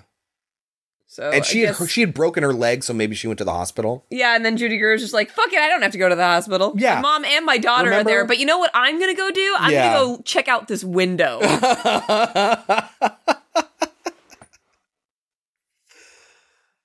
Oh man. Oh my god. I wrote, I'm glad they didn't film this and Halloween Ends back to back like they were originally planning. Maybe now they can take some of the criticism to heart and swerve before they finish making Ends. Because if it continues down this path, I. They would have lost so much fucking goodwill. They had it in the bag after 2018 and this is what they do with it. yeah, it's not good. What do you think this movie has on Rotten Tomatoes? I think I know. Mhm. Is it 37? It's 39. 39. Halloween Kills should satisfy fans in search of brutal slasher thrills. Brute slasher thrills? What are you even talking about? But in terms of advancing the franchise, it's a bit less than the sum of its bloody parts. What does that even mean? That's a bad consensus. and it doesn't satisfy fans in search of brute slasher thrills because it's not. It's not what we came to Halloween for. Yeah. And we're two movies into a reboot. We should not be now changing things up. if you wanted to reboot it like this, like Rob Zombie did, he did his own thing. Mhm. And I begrudge him less than I do these guys for making this movie. These are the ones that made the one I liked. That should tell you how much the substance of this movie is really, really bad. Yes. It Has a Metacritic average of 42 and a cinema score of a B minus. No, no, fuck that. Fuck that. Fuck that. So, do you think this movie is overrated or underrated? At 39? Yeah. Maybe just overrated? The remake, the Rob Zombie remake, had a 26. You gave it a 25. I didn't rate it. Why? I don't know. We just never got to it. I forgot to give it a rating. Remake 2, Halloween 2 by Rob Zombie, had a 20. You gave it a 30, and I gave it a 30. We actually liked it a little bit better than the first one. The refresh, the David Gordon Green 2018 refresh, had a 79. You gave it an 80. I gave it an 87. For both of us, the highest score since the first movie, which we both gave a 90. What would you give Halloween Kills? I was thinking lower than 39, but then I remembered the beginning, and I do like the beginning. It's a solid beginning. I like the beginning. I like the music. So maybe I'll give it a 40. I wouldn't go that high. I was thinking 35, but then I was like, I do like that beginning a lot. I think that's the only reason I could give it a 35. If it wasn't for those things that I like, I would give this movie a fucking zero. It makes me that incensed. Yeah, maybe I should go with 35. I don't want to talk you down. I want you to give it the rating that you think it should get. No, I think 35 is good. That's what I was going to give it originally. Looking at what I gave the other movies, two I gave a 25. You gave a 25 as well. Something that Jay says in the half in the bag is that the other movies in the franchise may not be that good, but I would rather watch them than this. Halloween and other movies kind of similar to it are a one movie thing that only works once mm-hmm. because there is no meat to it. There's no unless you go into schlock territory. See, that's that's Wh- kind of which is why some of the sequels, as bad as they are, are more entertaining to watch than this movie. This movie's oh, just Oh, kind yeah. of like miserable. I think that's dead on. I'll give it a 25. And it only gets that because of the music, because of the beginning, because of the goodwill, the residual leftover good feelings I had going into this movie. But it just squanders all of that. It makes me so mad. Oh, what a shitty week for Halloween movies. And they're only going to go downhill from here. I didn't mind five. No, but that's how much kills is just dragging me down. So, Jill, if you're listening, you were so right. yes. Oh my god. I didn't know what you had said before we watched the movie, but Kelsey told me immediately afterwards. And I'm like, yeah, it's real bad. It's real bad. That is our Halloween week. We hope you all have a lovely, lovely Halloween, whatever it is that you're doing. Yes, happy Halloween. I think we're going to watch Ghostbusters in the theater. And it'll be the first time we've been to the theater in some time. Mhm. Uh, so we hope you guys all have fun. Uh, lovely Halloween, and we hope you're doing great. Uh, and we will see you after uh, the month is over with. With what, Kelsey? Next week is a evil doll week. Doing it again. Kelsey's putting herself through hell. Yes, I am. Watching Child's Play 3 and Annabelle Creation, which everybody said, everybody, It's the all the one. fans, It's the good one. it's the good one. Here's the thing. That's what everybody said. Here's the thing. Ouija Origin of Evil, also the good one. Also the good one. I mean, we haven't watched the Ouija movies yet, but I will say the only thing, the thing I disliked the most about Ouija Origin of Evil was because it was a prequel to the first Ouija movie, they were forced to end their movie in a particular way, and that ending sucked. But the rest of the movie is good. So, a prequel movie in an otherwise bad franchise that people say is good, I believe it. We'll see. yeah. We'll see. Cause cause Annabelle was terrible. Terrible. I will never forgive it for the sewing machine. I just won't it will never leave my memory. It's a haunted sewing machine. Oh my god. This couple is attacked by a. Uh, haunted sewing machine. You're not even trying anymore, are you? Are you scared? Anybody who says that Annabelle is good, I judge you. Sorry. Okay, light judgment. Light judgment. I'm sure you're a lovely human being. But you like bad movies. Anyway, that is next week. Until then, you can find us on our website, podcemetery.com. Don't forget to follow us on Twitter at podcemetery. Subscribe to us in your podcatcher of choice and rate and review us. A five star written review is the biggest help you can give us there, so please take a moment to do that. Even bigger than that is sharing us with your friends. But even bigger than that is listening in the GD first place. Thank you all very, very much. We love each and every one of you. Until next week, I've been Chris. I've been Kelsey. And this has been Pod Cemetery. But before we go, Kelsey, any last words? One day, Michael, this rage which drives you, you think if you kill them all, it will go away. It won't. You have to fight it in the place where it's strongest. Where it all began. If you want to get rid of this rage, Michael, go home, go home! Go to your house. I shall be waiting there for you.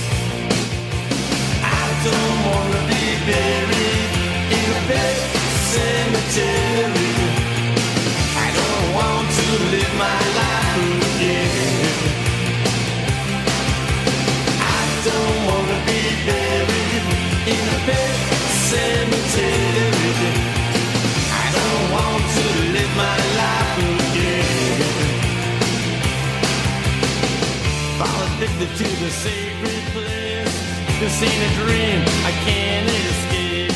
Molars and fangs that are picking up bones. Spirits moaning among the tombstones. Look at this, look at that. I prayed that he would burn in hell, but in my heart, I knew that hell would not have him. But then I wrote, tells him to shush? You fucking idiot. I don't fucking know what that's about. You need to make your notes better. Are you too good for your home?